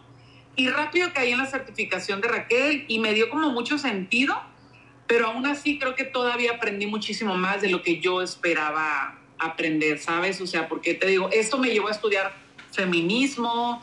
claro me ha llevado a, muchos otros caminos en los cuales me siento súper contenta y agradecida y con la fiel convicción de que no voy a dar marcha atrás, ¿sabes? O sea... Una vez consciente, no puedes ser indiferente. Exactamente, sí, no, no, no. ¿Sabes cuál fue el momento o la frase? ¿Te, ¿Te, acuerdas así como que, ah, como que ching, que cae el 20 en alguna, alguna clase o, no, o no encuentras así un momento que digas tú, ah, así, que te dio el golpe. Es, que de verdad es como cada semana había una, ¿sabes? Había algo que te caía el 20 y como te digo, a mí todo me choqueaba, o sea, todo era de que no, está muy padre esta certificación y esto de la alimentación respetuosa y esto de no hacer dietas, está muy bonito, pero aquí ya se pasaron. Siempre, todas las clases, o sea, aquí, aquí ya sí, ya no le entro yo. Y pasaba la semana y era masticar y masticar, porque volvemos a esta parte, vas vas contra lo que has creído toda tu vida, ¿no? O sea, vas contra lo que te han, lo has mamado literalmente porque viene de, nuestras generaciones de arriba, ¿no? O sea, viene desde tu abuela, de tu mamá, tu tatarabuela, o sea, esto no lo inventó ni yo, ni tú, ni, ni nadie.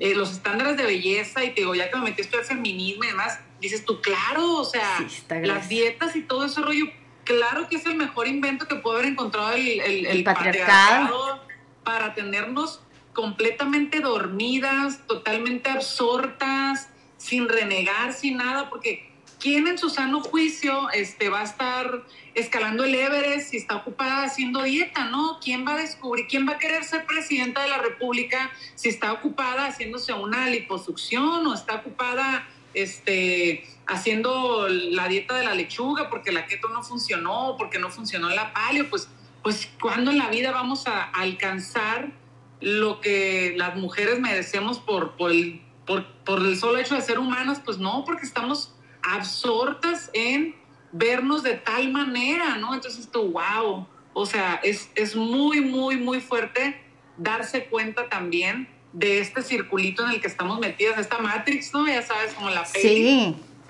Y, yo, yo creo que como ya es que en la película algo así, ¿no? Te dan una pastilla y te ofrecen una pastilla, una roja, la azul, algo así, de que una te hace ver la verdad y la otra te quedas dormido. Y dices tú, ay, güey, ahora de repente digo, y volvería a agarrar la pastilla de ver la verdad. dices tú, ah, chanfle, pero sí, sí, definitivamente la, la volvería a tomar y, y, pues a divulgar, a divulgar, a divulgar por mí, por mis hijas, por todas las mujeres que estamos metidas en, este, en esta oscuridad, que afortunadamente ahí vamos, bien despacito, prendiendo lucecitas como aquí en tu programa, en redes, en podcast afortunadamente se están abriendo los espacios, pero de nuevo creo que no es suficiente y, el ruido se tiene que seguir haciendo desde todas las aristas, de todos los ángulos, desde todas las plataformas. Y toda tu preparación anterior, ¿cómo la, cómo has eh, compaginado con todo esto? Porque tienes preparación en biodicodificación, er, estás certificada en, en Mat Pilates, todas estas cosas, ¿cómo las has canalizado? Todo tu, bagaje anterior. Fíjate que no, no sé, no sé si estoy, si lo he compaginado. Creo que estoy muy metida en, el, en la onda de la liberación corporal, de, de no, no, sé, creo que no, porque finalmente también me he dado cuenta de que desgraciadamente esta cultura de dieta que te va aparejada a la violencia estética está, ha secuestrado tanto, sí. o sea, tanto, y obviamente, por ejemplo, en biodescodificación, claro que también te hablan de este, que los cuerpos con mal llamado sobrepeso, pues es porque tienen, ya sabes, la herida de la mamá o de la prima o del ahijado. El abandono, yo qué sé y que cuando les ayudes a sanar esa herida, van a bajar de peso. Ya sabes, ¿no? O sea, sí, también lo hice. y no. Tanto, y no, y no pasa, ¿no? O sea, es de que no, ni la banda, ni la hipnosis, ni este, las 800 dietas. Ni las 23 mil afirmaciones diarias. La afirmación. Ahora he visto que hacen unas como tapping. Al ah, tapping. De que hace así antes de comer y ya no hace como, o sea, ha secuestrado tanto que creo que me he quedado con lo que me da sentido, pero sí he tenido que rechazar o de divorciarme de muchísimas cosas y decir, mm, no, no, no, esto es más de lo mismo, esto es eh, más este adormecimiento eh, femenino para tenernos en la lela y no, pues esto, esto no, no va conmigo y ni modo, me vale si lo estudié, si me tardé 800 años estudiándolo, si me costó lo que me haya costado estudiarlo. Si no me da sentido lo que creo al día de hoy, pues ahí se quedó, ahí, ahí lo dejo en el cajón y me con permiso a lo que sigue. Ahora, pues es parte de tu vida y gracias a lo que sucedió antes estás donde estás hoy. Entonces, haya sido como, haya sido como haya sido.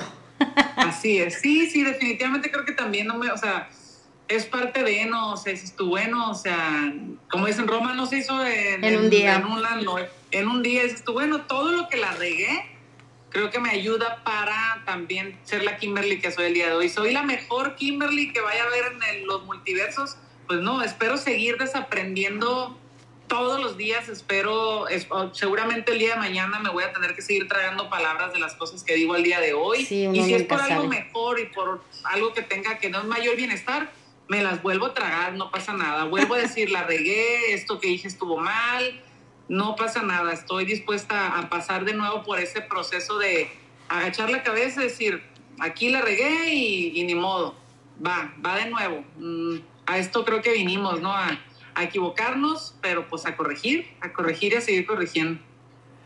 Muy bien. Quisiera que nos hablaras un poquito más sobre cómo produces tus, tus posts. Vamos a hacer un cortecito rapidísimo y regresamos para seguir platicando bien a gusto con Kim Rodríguez. No se vayan, estamos en Quién prendió la luz. Regresamos amigos a Quién prendió la luz. Soy Chari Aranzábal y les agradezco que sigan en sintonía de radioalterego.com. Seguimos platicando con una increíble mujer en deconstrucción, Kim Rodríguez. Kim, tienes más de 12 mil seguidores en Insta con Kim Hayes Tips. ¿Quién diseña? ¿Quién hace los posts? Eh, porque tienes información súper valiosa.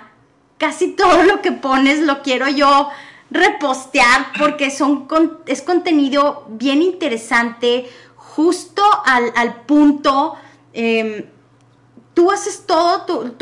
¿Escribes tú tu contenido? ¿Cómo le haces? Sí, sí, fíjate, la verdad es que soy la peor este, creadora de contenido del mundo porque soy ¿eh? incapaz de seguir una línea. Tengo mucho problema con esta parte de lo que te recomiendan, ya sabes, ¿no? Las agencias de... Ah, pues las que manejan redes sociales siempre te dicen, no, eso tienes que tener un calendario y vamos a, y este mes tienes que trabajar eso. No, yo no puedo. Yo literalmente de lo que me, algo me pica en el día y eso lo posteo y lo subo. O sea, algo vi, algo noté, algo me, me causó conflicto, ya sabes, que ahora que, que Kim Kardashian, que con el vestido de Marilyn Monroe, me picó las costillas bien cañón y pues a postearlo. Este, digo, Desafortunadamente la cultura de la dieta y la violencia estética nos da material para 24 horas al día, ¿no? Porque todo el tiempo están como cuchillito de palo, friegue y friegue y friegue, ¿no? Entonces, yo no, no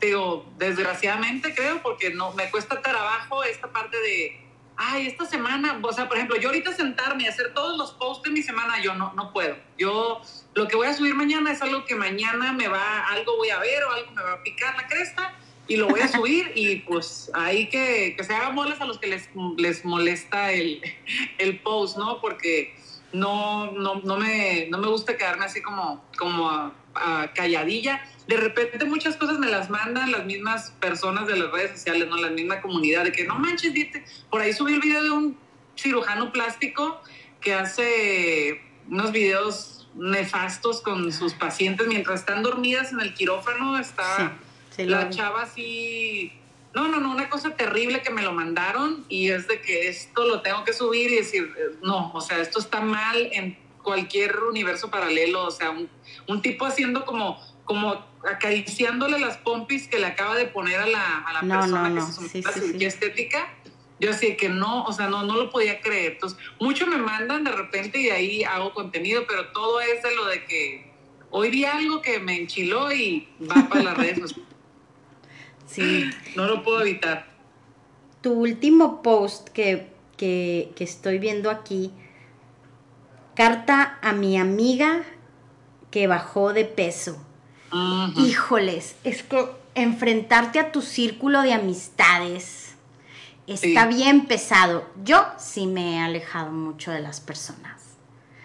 Sí. es complicado. porque es un trigger, o sea a, mí, a lo mejor tú te has alejado de las personas, a mí me pasa al revés, de mí es de la que se aleja. pues a lo mejor en una de esas, ¿eh? en una, en una de esas. Ándale, Dios soy de la que, ay, la ven rarito. Siempre, digo, creo que en muchos aspectos nos pasa, ¿no? Pero sí, a mí me pasa al revés. ¿Sabes qué? Eso pues lo, lo escribí porque me acuerdo mucho de una, una conocida que estaba a dieta, dieta número 600, ¿no? Porque es una persona que conozco desde hace muchos años y todos los años, todos los 365 días de esta dieta, vuelve a subir de peso, se vuelve a poner a dieta y bla, bla. La verdad es que yo no voy por la vida, o sea, si tú estás aquí conmigo y me dices, ay, me voy a volver a poner a dieta, yo no, no te voy a convencer de nada, ¿sabes? Yo ni me meto en sus dietas, en sus procesos en nada. Yo no soy como que voy a cambiarle la vida. Aquí, por lo menos en Petit Comité, no. En redes sociales subo mucho, pero a mis amistades no las acoso, ni les digo, no hagas dietas, ni nada. Yo soy respetuosa. Soy muy respetuosa en ese tema. Pero eso pues lo subí porque me acuerdo que una chava, esta, digo, esta chava estaba en su dieta número 800, había perdido X cantidad de kilos y otra amiga nos dice, oigan, feliciten a fulanita. Yo jamás, ni si suben ni si bajan, y nunca, desde antes de, de este movimiento o de esta transición, nunca he sido como muy opinadora de, de, los cuerpos o no te digo que soy una santa y que nunca he hecho comentarios, no, sí he hecho muchísimos. En esta transición es donde he aprendido a ser muchísimo más prudente, pero bueno, no, no, nunca he sido de felicitar a nadie por si sube, si baja, no. Pero una amiga me dice, o sea, literal fuente fue como una exigencia de que, oigan, fulanito de tal ha bajado tantos kilos. De todas las dietas que ha hecho, es la vez que más kilos ha bajado porfa, felicítenla porque le está costando mucho trabajo y este y pues pobrecita, ¿no? Hay que como que hay que apoyarla, ya sabes, ¿no? Y un comentario pues la verdad es que no, pues, pues como muy normal, ¿no? O sea, nada sin cola, sin maldad. Yo entiendo perfectamente desde qué punto mi amiga nos está pidiendo este apoyo a esta otra amiga, ¿no? Pero la verdad yo así como que pues no, ¿sabes? O sea, no puedo, o sea, yo simple y llanamente yo no puedo llegar con alguien con la información que tengo el día de hoy, en donde sé que, y no nada más con la información que tengo el día de hoy, simplemente yo la he visto a lo largo de los años, yo la he visto que baja X número, sube el doble, vuelve a bajar, sube el doble y un poquito más, o sea, yo la he visto en esta transición de, de que es un sufrimiento para ella, es un constante justificarse en el cual ay, es que subí otra vez, ay, no, disculpe, es que me... Es desgastante. Exactamente, yo la veo desgastándose en esta eterna vida en dietas y digo yo, para, o sea, no me atrevo a felicitarla porque yo digo, lo va a volver a recuperar, digo, me encantaría que no fuese así, pero va a recuperar el peso perdido. Y no quiero generarle esta angustia en el cual al yo felicitarla, yo al mismo tiempo es como que cuando ella suba, yo sé que en su mente va a haber una angustia de decir, chin, estoy perdiendo, no nada más estoy subiendo peso, estoy perdiendo esa admiración o ese respeto que sentían las personas por mí, por, por estar en este mood de pérdida de peso, ¿no? Entonces es como, no, o sea, yo te sigo respetando, aunque no bajes de peso, aunque lo recuperes, o sea, es, es, es, mi manera de decirles, es que tu valor no depende de la báscula, ¿no? O sea, y yo sé que muchas veces las personas no lo entienden, ¿no? Entonces, digo, espero, o sea, esa fue mi manera como de, sorry, no la voy a felicitar, este, y lo estoy haciendo por esto, ¿no? Por eso te decía, ¿no? Que mi contenido es muy personal. Muy de lo que, muy de lo que me va pasando. Entonces, me pasó esto y dije, sorry, no ni le di explicaciones a mi amiga, ni nada, no entré en detalles, no entré en, ningún tema. Simplemente fue como que, mira, yo no la felicito por esto, porque yo sé que en ella va a haber una angustia, porque yo sé que mientras más la felicitemos, ella se va a sentir más presionada seguir bajando y no va a pasar. O sea, volvemos a esta parte que decíamos, ese cuerpo que ella anhela. luego que aparte tenemos esta idea absurda, desgraciadamente, en el cual queremos vernos eternamente de 20, ¿no? O sea. Sí, es que tampoco toleramos eso. O sea, la gerontofobia también está bien gruesa. Exactamente. Entonces, y justamente lo platicaba con mi hija, fíjate, ¿no? Ah, andaba tramitando su INA porque ya cumplió 18. La chiquilla que te decía ya, ya no está nada chiquilla.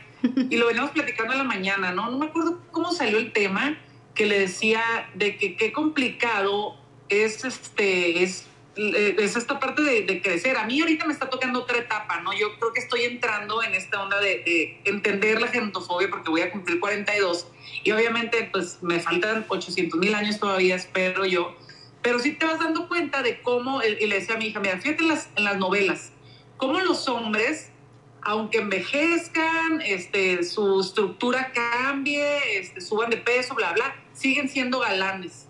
Pero las mujeres a las mujeres ya cuando envejece, porque pues, pues no sé si le puedes decir envejecer, pero pues crecer, Pues es que sí, envejeces. O sea, Desde que naciste empiezas a envejecer. Exactamente, el día uno ya eres más viejo que el día cero, ¿no? Sí. O sea, pero bueno, entonces le decía, fíjate cómo las mujeres ya, ya los papeles que les dan son de sirvientas, este, de malas, o de todo. O, empiezan a agarrar a chavitas de 35 para que sean De las mamás de ya 25. mande, o sea, Exacto.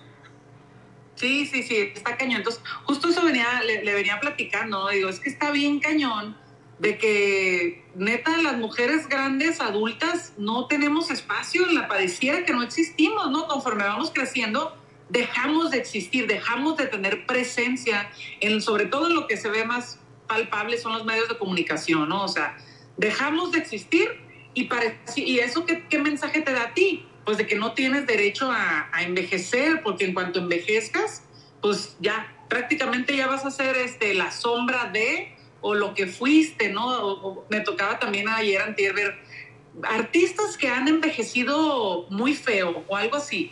Y de que yo, que es o sea, feo. ¿quién, quién, o sea, ¿quién escoge cómo envejecer? ¿Sabes? Es como de que, ah, caray, no sabía que había un manual de cómo envejecer y de que yo podría escoger envejecer bonito, ¿no? O sea, sea, era una crítica a las chavas que estaban envejeciendo feo, entre comillas. Entonces tú, no manches, ahora resulta que, o sea, si fui bien bonita a los 20, pues me tengo que seguir siendo súper bonita a los 40, a los, o sea, a los 90 años, me tengo que seguir viendo bonita como a los 20, porque si no me veo como de 20, ya envejecí feo. Es tu chanfle, está, está complicado, ¿no? Entonces, sí tenemos que estar como bien al tiro en, en, en, en darnos cuenta de estos mensajes, ¿no? Si bien a lo mejor no voy a hacer yo con mis comentarios que el día de mañana haya mujeres mayores o con la edad que tengan que, y, y con papeles protagónicos, definitivamente no, no creo tener injerencia en ninguna televisora, pero lo que yo quiero es Ya que las usan. mujeres son las que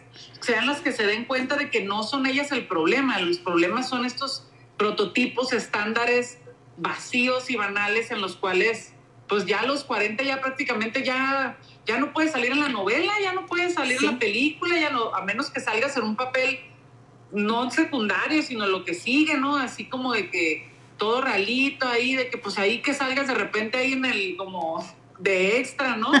Porque como, porque es que, es que de verdad, te digo, sale, sale chavi- una chavita de 30, es la mamá de la de 20. Y tú, ah, caray, esto hasta Como podría no ser un tema de, de, de este pedastos o algo así, ¿no? Porque pues ¿Qué le pasó a la señora? ¿A qué horas la tuvo? Exactamente, ¿y por qué nadie dijo nada que a los 10 años Sí. tuvo una hija? O sea, ¿por qué nadie, nadie regla- reclamó, no? Pero pues bueno. Yo sí siento que show, entonces, es que sí todavía eh, la televisión abierta y, y ciertas ciertas producciones y, y, pues, no sé, ciertas compañías todavía siguen teniendo esa línea, ¿no? Pero ahora que hay tantas em, tantas plataformas nuevas, que ahora ya puedes escoger el contenido cada vez más y eso estamos hablando también de privilegio, porque no todo el mundo puede acceder a las diferentes plataformas. exactamente. O sea, Sí, porque- sí. Si yo soy privilegiada, entonces puedo tener Netflix. Eso quiere decir que yo puedo ver Grace and Frankie. Y para mí es una serie, Grace and Frankie, donde las protagonistas son unas señoras de 80 años, Jane Fonda, Lily Tomlin, está eh, este, y puro viejito. Sí, sí, sí. sí, Y está visto, padrísima, súper interesante. Claro, Jane Fonda también es el epítome de el, el- el símbolo de la, del no envejecimiento y de la belleza hegemónica. Pero, pero hablando de gerontofobia, o sea, yo puedo escoger eso y me la y, y- y- veo a señoras grandes y es una serie de señoras grandes. Pero sí es. todavía en la televisión abierta se juega, se juega mucho con eso. Y hablando de lo que escoges, pues ahora que también, dado el privilegio y lo que hay de contenido en las redes y en YouTube y todo eso, me doy cuenta que hoy por hoy las personas, las mujeres que admiro y que sigo, la mayoría tienen más de 40 años. Y Sí, la sí, sí. mayoría no se maquillan. Mm. Entonces, yo volteo a ver y digo, híjole, ¿cómo quisiera ser como Ilana Boroboy? Mm. ¿Cómo me gustaría ser sí. como Ilana Boroboy? Ilana no se maquilla. Tú no la ves maquillada cuando ves, cuando la ves en redes y es una, es, es una mujer que irradia belleza sabiduría, inteligencia, claro. inteligencia. Entonces, como por qué voy a querer parecerme a, la, a, la, mamá de novela que tiene 35 años, con operada, súper peinada, con, la, con el maquillaje a todo lo que da. A ver, yo no quiero ser como ella, yo quiero ser como Ilana Boroboy. sí, o sea. Es que sí, es esta parte de entender que la representación importa. Y obviamente, desgraciadamente también todo esto, toda esta vorágine de insatisfacción corporal y todo eso, es porque falta representación. Te voy a contar un caso. A mí me, yo, la Kimberly hace muchos años, más de 10, como que no tenía este concepto tan claro, ¿no? no entendía esta importancia de la representación porque pues volvemos a esto par, a lo mejor estaba más chava o, pues, o, mi mente estaba en otras cosas, ¿no? Mi hija chiquita, que ahorita tiene ya 12, en aquel momento ella tiene un problemita en los ojos, tiene estrabismo y un poquito de miopía y no sé qué tanto. Y en aquel entonces, cuando estaba bebé, pues ella usa lentes desde los nueve meses. Literalmente todavía ni, ni hablaba ni nada y ella traía lentes. Entonces en aquellos entonces le mandaron ponerle un parchecito en el ojo. ¡Ay, a mí también! Este, para ayudarle a su ojito en el claro. En uno de los ojos se le tenía que poner un parche. Era un sufrimiento. Al bueno, al ojo bueno tienes que poner, a mí me lo ponían. Entonces, al bueno lo, lo, parchas para que, para que el que está flojillo se ponga a trabajar. Se ponga las pilas, como que trabaje el doble, ¿no? Y ya así quedaba, pues ahí estamos poniéndole el parche a la criatura. Habrá tenido neta unos dos, tres años, estaba chiquita. Y me acuerdo que una vez jugando con una Barbie, agarró la Barbie y ella fue y cortó su parche y le puso el parchecito a la Barbie. Ahí fue donde me cayó el 20 decir, wow, te estamos hablando que afortunadamente, pues el caso de mi hija es un caso, pues, muy sencillo, ¿no? Lentes, operación, o sea, no hay una, no hay una gravedad, por decirlo, en, su cuestión de su vista, ¿no? Pero es donde dices tú, wow, claro que nos identificamos, somos seres sociales y nos identificamos y nos reconocemos mientras nos reconozcamos entre, entre, entre las, los grupos de personas en donde nos encontremos. Entonces, ahí es donde me cayó el 20 de que claro que necesitamos estos, eh, vernos en televisión, los tipos de cuerpo, los tipos de capacidades, las diferentes edades, o sea, claro, porque yo me voy a sentir identificada, me voy a sentir, este, no sé cómo, cómo podría ser la palabra. Es que te conectas que pertenezco. Que perteneces. Siento que pertenezco conforme yo voy viendo que hay más personas como yo. Mira. Y es algo que desgraciadamente... Yo hoy, por ejemplo, no me maquillé. Antes no lo hubiera hecho jamás. Yo no salía de mi casa sin maquillarme. Pero ahora entiendo que a veces me quiero maquillar porque voy a una fiesta y está bien. Pero hay veces que no me quiero maquillar y también está bien y también así me veo bien. Y también eso es belleza. No necesitas. No necesitas. Y te digo, las mujeres a las que, a las que yo sigo últimamente no, no, no, no, no necesitan toda esa parafernalia. O sea, como que el concepto de belleza lo tenemos en otro lado. Exacto. Es un concepto creado bajo ciertos estándares, bajo ciertas premisas que obviamente nos exigen de entrada tiempo, dinero y esfuerzo. Sí. hace poquito hice un reel donde justamente estaba, me estaba pintando las canas y le puse así, ¿no? Cosas que me cae de madre hacer, pero que aún así hago. Literalmente sí, me estaba retocando las canas y es algo que me, me molesta, ¿no? Es algo que hago porque es una presión social, pero, o sea, lo reconozco, ¿sabes? O sea, es, es, es es que este desaprendizaje es un estar todos los días haciendo las paces con, contigo misma de entrada, ¿no?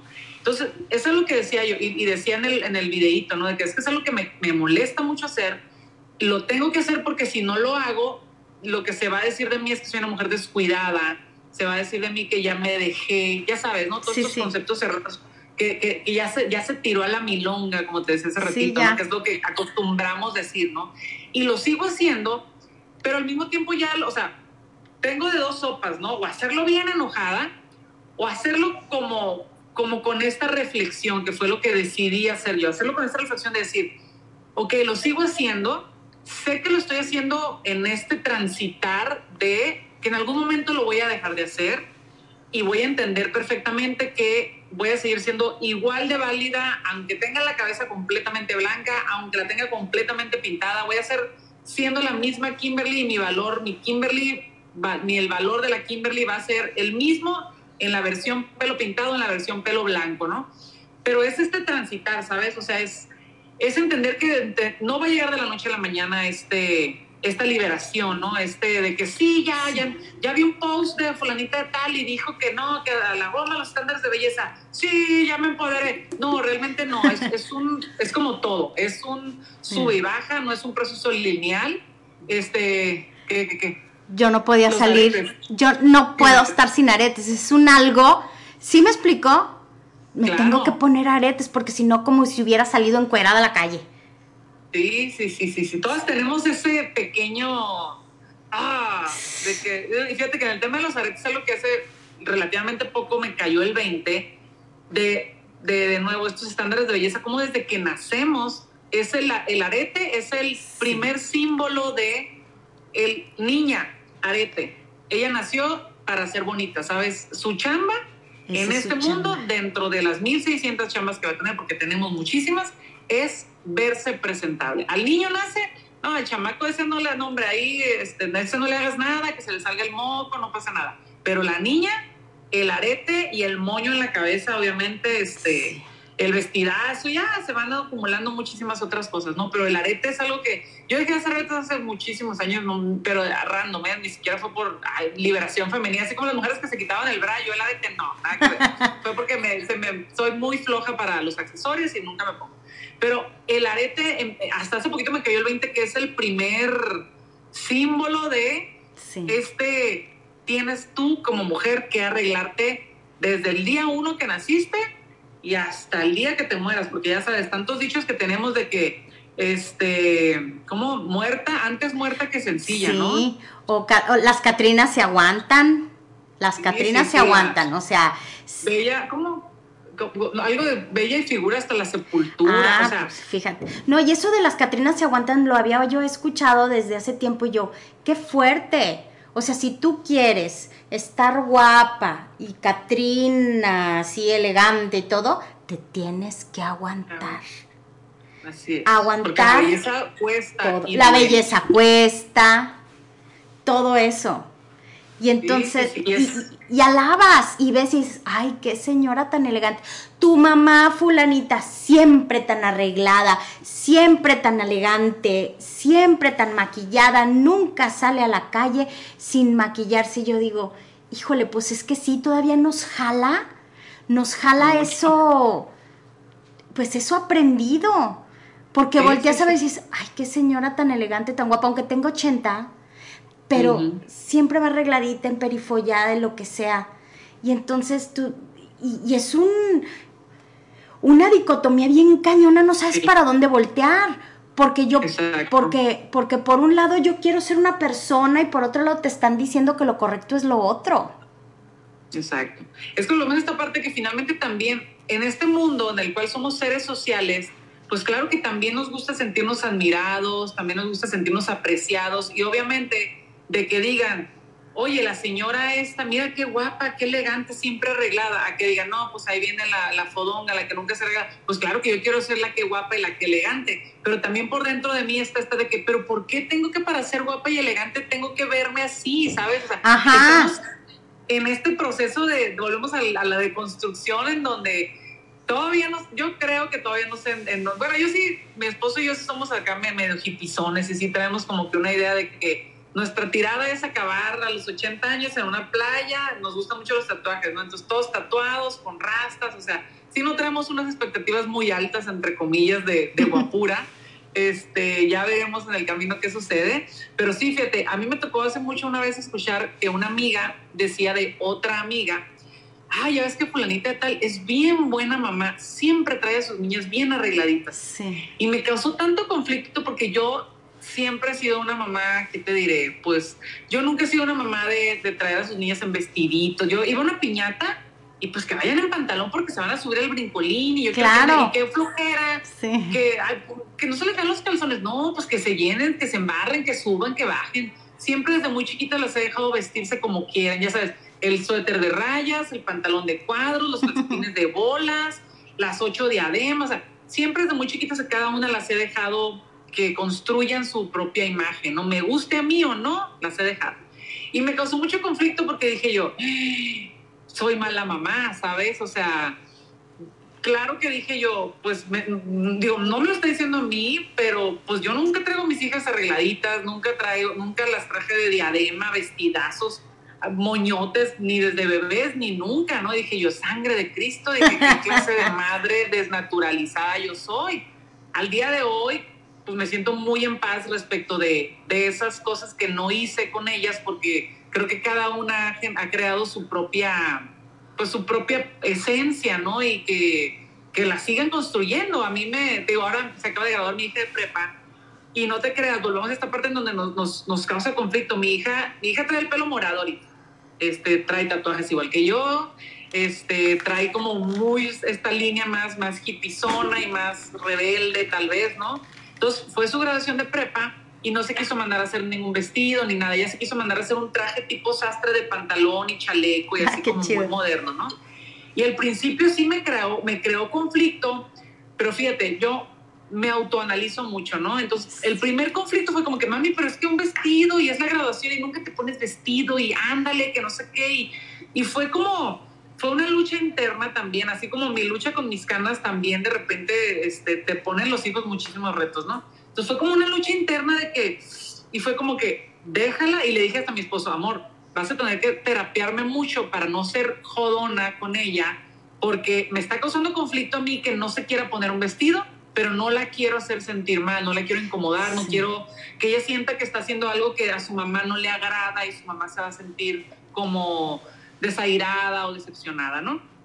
Total, de que este, ahí vamos, ¿no? Y ahí le mandamos a hacer el trajecito y demás, al estilo, y padrísimo y demás. Pero yo lo que entendí, que lo que yo este, estaba, lo que me estaba causando mi conflicto es esta parte, ya sabes, ¿no? En donde ves a todas tus amigas que suben las fotos de sus hijas de graduación en las redes sociales, con unos vestidazos despampanantes y todo el mundo, wow, qué espectacular tu hija, se ve increíble y bla, bla, bla. Y yo, yo era como de que no, pues, o sea, yo sentía que yo no iba a causar ese impacto, eso que esperan de mí, sí. que, que, se, que se espera de mí como madre y que obviamente se espera que, que mi estirpe lo traiga, ¿no? Esa, esa guapura, esa valentura que, que es que, y se iba como, como, ah, es que como nunca las trajo de vestido, nunca les enseñó a arreglarse, por eso ellas de grandes... Claro. Sí, es lo que la gente piensa, sí. Exacto, y al final me cuentas, yo no estaba, yo no tenía ningún problema con mi hija, yo tenía un problema con esta construcción de lo que se esperaba de mí como madre, que debía haberles hecho que se arreglaran a huevo desde chiquitas y nunca lo hice, y se están viendo las terribles consecuencias en su hija que no se pone vestido en su graduación, ¿sabes?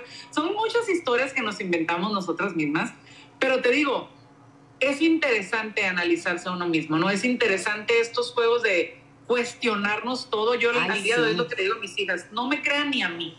Ustedes cuestionense todo, todo de pe a pa, desde que sale el sol, por qué sale de ese lado, por qué se mete del otro, etc. Cuestionense todo, porque creo que ahí es donde existe la, riqueza, ¿no? Entonces, cuando yo empecé a entrar en este conflicto, pues, pues me tuve que cuestionar, ¿qué te molesta, Kimberly? ¿Realmente cuál es tu pedo, no? O sea, ¿cuál es tu...? Y y vas desmenuzando y rascando y rascando y rascando y dices tú, claro, o sea, es este complejo o esta culpa que traes de que nunca las trajiste bien arregladitas, bla, bla, bla, bla, bla, y te van a seguir enjuiciando hasta el día de hoy porque por tu culpa no se arreglan como se ven, ya sabes, ¿no? Sí, y sí, sí, Y neto te importa, te dan de comer todas esas personas, es más, de entrada, ¿realmente lo habrán pensado? Igual y no de entrada, ¿no?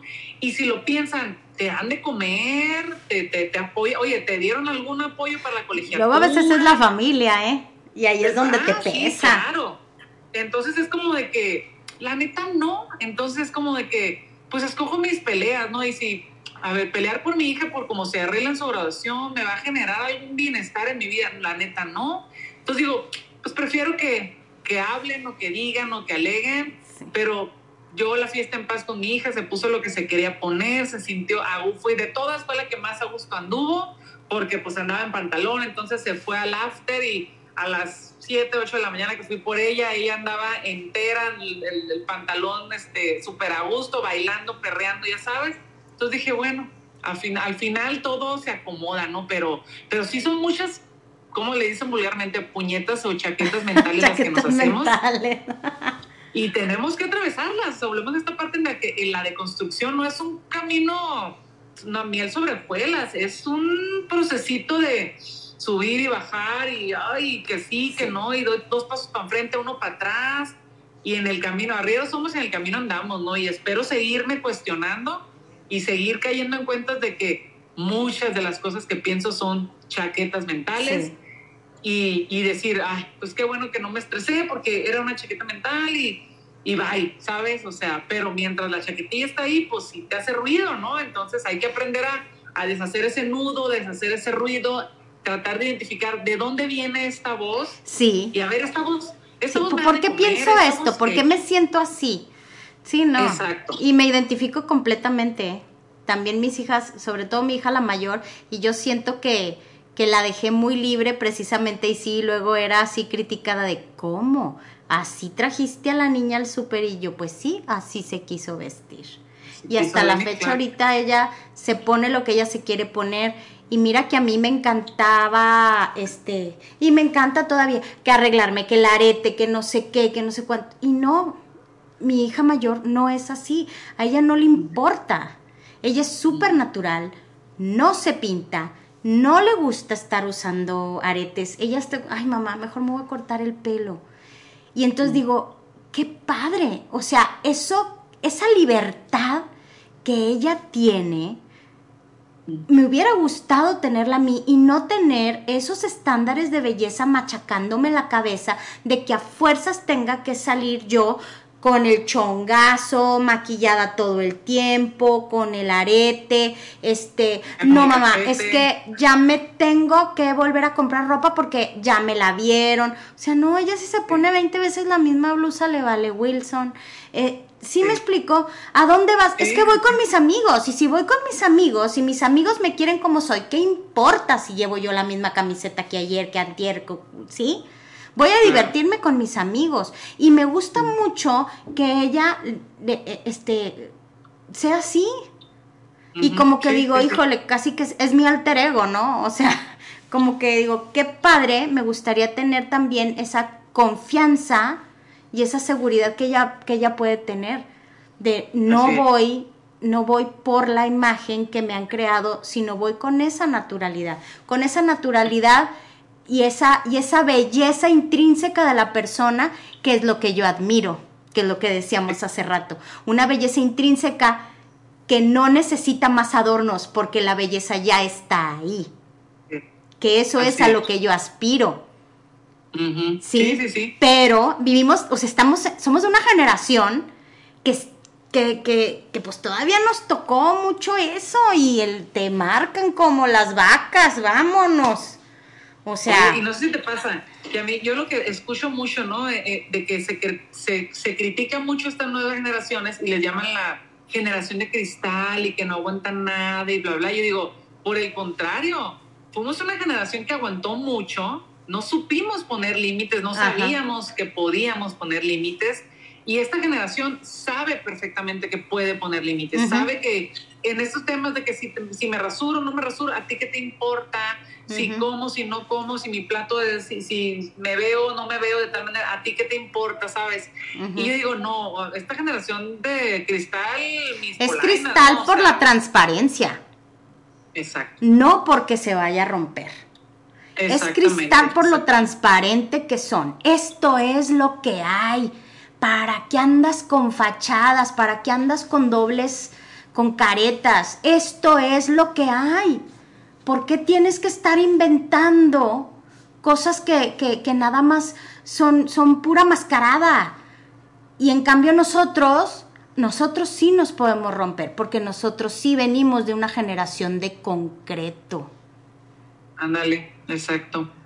Pesado, armado, pero que no. Sí, rígido. Pero que sí se puede romper también.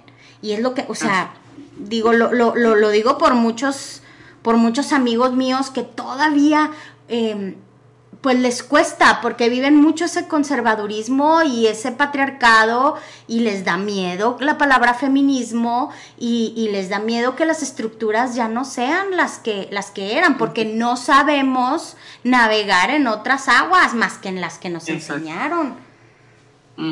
Y fíjate, también en, en, esto mismo es también me toca como que esta otra cara, ¿no? Donde también están las personas que como ya aguantaron vara mucho, les cuesta ver que alguien ponga límites. Ah, sí. O sea, por ejemplo, en esta onda de las dietas, por, por, retomar un poco, ¿no? O los estándares de belleza, ¿no? De que desgraciadamente también en, en, en este tema a nosotros como mujeres nos han enseñado mucho a atacarnos entre nosotras, ¿no? A hacernos...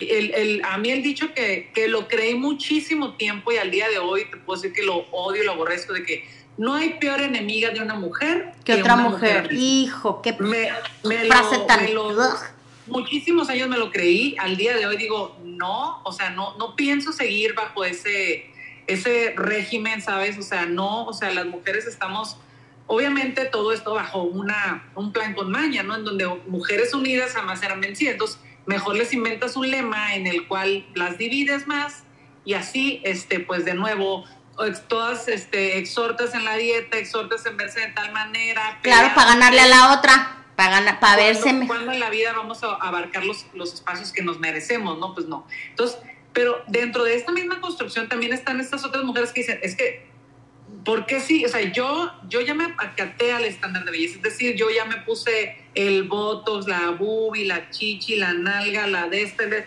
y vemos a otra mujer contenta, feliz, que no se ve como yo, y tenemos esta, desgraciadamente, esta educación a atacarla ¿Por qué? Porque como yo ya hice todo lo que tenía que hacer para verme de tal manera y porque así es como me dijeron que me iba a ver feliz, nos cuesta mucho trabajo ver que otras mujeres no hacen absolutamente nada de esto y aún así también pueden ser felices, ¿no? Es como... ¿Cómo se atreve? ¿Cómo se atreven, exacto, a ser felices eh, sin, sin bajar de peso, sin arreglarse, sin maquillarse? y nos cuesta muchísimo trabajo y creo que también es parte de lo que tenemos que empezar a, a deconstruirnos, ¿no? A, a, la entrada a entender que, que primero que nada las mujeres no somos competencia, porque esa es otra. Si se arregla mucho, pues aguas, ¿no? Porque te estás sacando al marido, ya sabes, aquel comercial viejo, el marido, el trabajo de su marido y una rubia y una morena. Tenga cuidado porque se lo está sacando.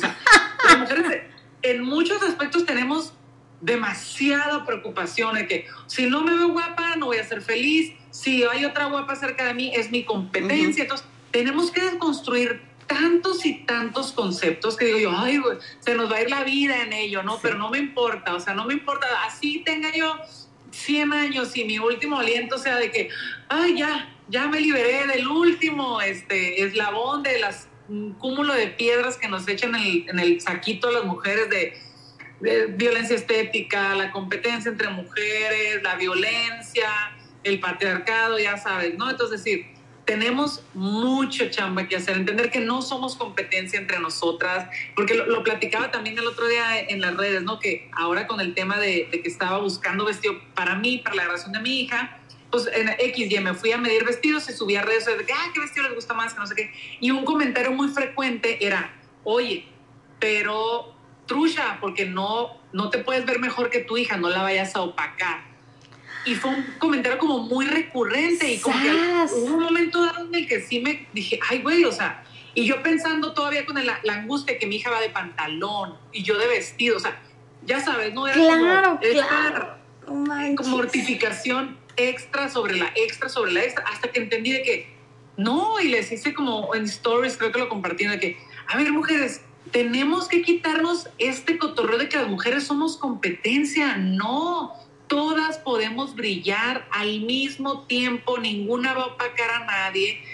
Y, pero de verdad fue un comentario súper recurrente, o sea, me hicieron muchísimo y que de verdad me, en un momento me angustió, porque pues claro, la razón de tu hija, pues tú, quieres que, que, sea su momento, ¿no? Y luego como que no, no, no, de nuevo, ¿no? Sí, sí, sí. A ver, ¿cómo? El momento es estar guapa en un desfile cuando anuncien que la graduada fulanita de tal, y que todo el mundo le aplaude, o sea, y ver cómo está y calificarla, y entonces compararla con su mamá, ay, qué pesca. No, no. Sí, sí, sí, pero te digo, de nuevo entro en este ejercicio de cuestionarme, a ver, o sea, ¿por qué? Porque estoy recibiendo tanto estos mensajes, ¿no? Y fue como que dije, no, esto no se puede quedar. Y que, a ver, mujeres, quitémonos esa, ese, ese comentario, quitémonos esa idea de que entre mujeres podemos despedazarnos, ¿no? O sea, pero jamás nos haremos daño. Sí, o sea, todas podemos brillar, todas, un pone ribotota, ¿sabes? Pero digo, ay, mientras más chambeas en este, en este proceso, dices tú, más te das cuenta de que más chamba hay que hacer, pero con más ganas le sigues empujando, ¿no? Con más ganas compartes la información de decirles, no, no, o sea, qué bonito el día que las mujeres salgamos a la calle libres, a gustos, cómodas, sin preocupación, si la otra se ve mejor, peor, cómo, que más alta, más chaparra, más gorda, más flaca.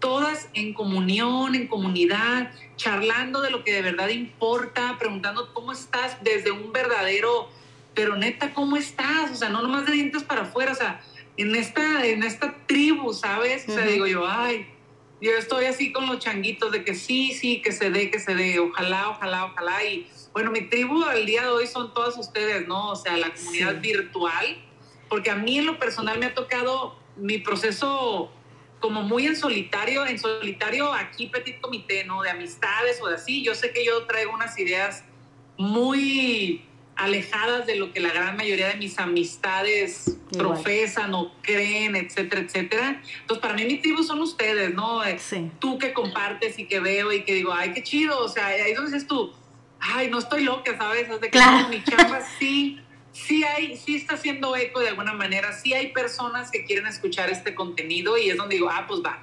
Con que una se sienta, o con que una me diga, hey, esto que compartiste me gustó, me hizo sentir bien, valiosa, bla, bla, digo, ah, va, como hilo de media, seguirle, porque sí pareciera que es un, un camino solitario, la de construcción, pero es un camino posible. Yo siempre les digo ¿no? a las chicas de que esto, esto la, la aceptación corporal, todo esto es un camino difícil, pero es un camino posible. No es, o sea, va a llegar, va a pasar, va, vamos a transitarlo juntas, porque definitivamente así va a ser más fácil, ¿no? Y más, más, más, yo te apoyo, ¿no? Recárgate aquí y, yo te sostengo, ¿no? Pero, pero es posible, entonces, pues a seguir haciendo, seguir haciendo ruido, ruido, ruido, ruido, como dicen en el, en el béisbol.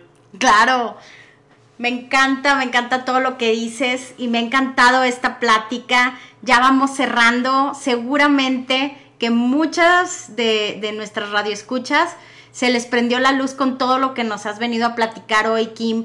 Yo les digo a todas, métanse a Instagram, a Kim Hayes Tips. Es K-I-M de mamá y luego H-A-E-S de Hayes y Tips.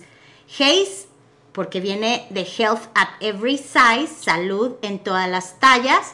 Por favor, vean el contenido de Kim, les va a encantar. Eh, también les recuerdo que está mi, mi, mi cuenta de arroba desaprendiendo con Chari, es arroba desaprendiendo guion bajo con guion bajo Chari. Ahí pueden tener muchísima más información de todo lo que hemos venido platicando al día de hoy. Y yo replico mucho de las cosas que pone Kim porque se me hacen súper interesantes. Esta plática estuvo súper enriquecedora y de veras que hoy nos veniste a prender la luz. Kim, de veras muchas gracias. ¿Qué te prende la luz el día de hoy?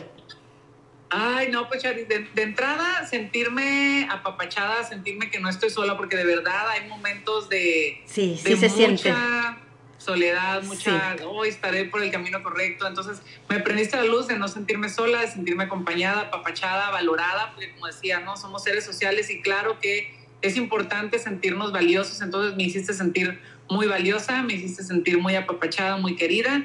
Me prendiste esa luz de, del corazón y pues muchas gracias, Chari, por tu espacio. Y yo, ya sabes, el día que quieras, aquí repetimos, nos echamos unos taquitos, unos drinks, a ver algo, algo, algo. Y pues muchas gracias, Chari. De verdad, con el corazón en la mano te lo digo, muchas, muchas gracias.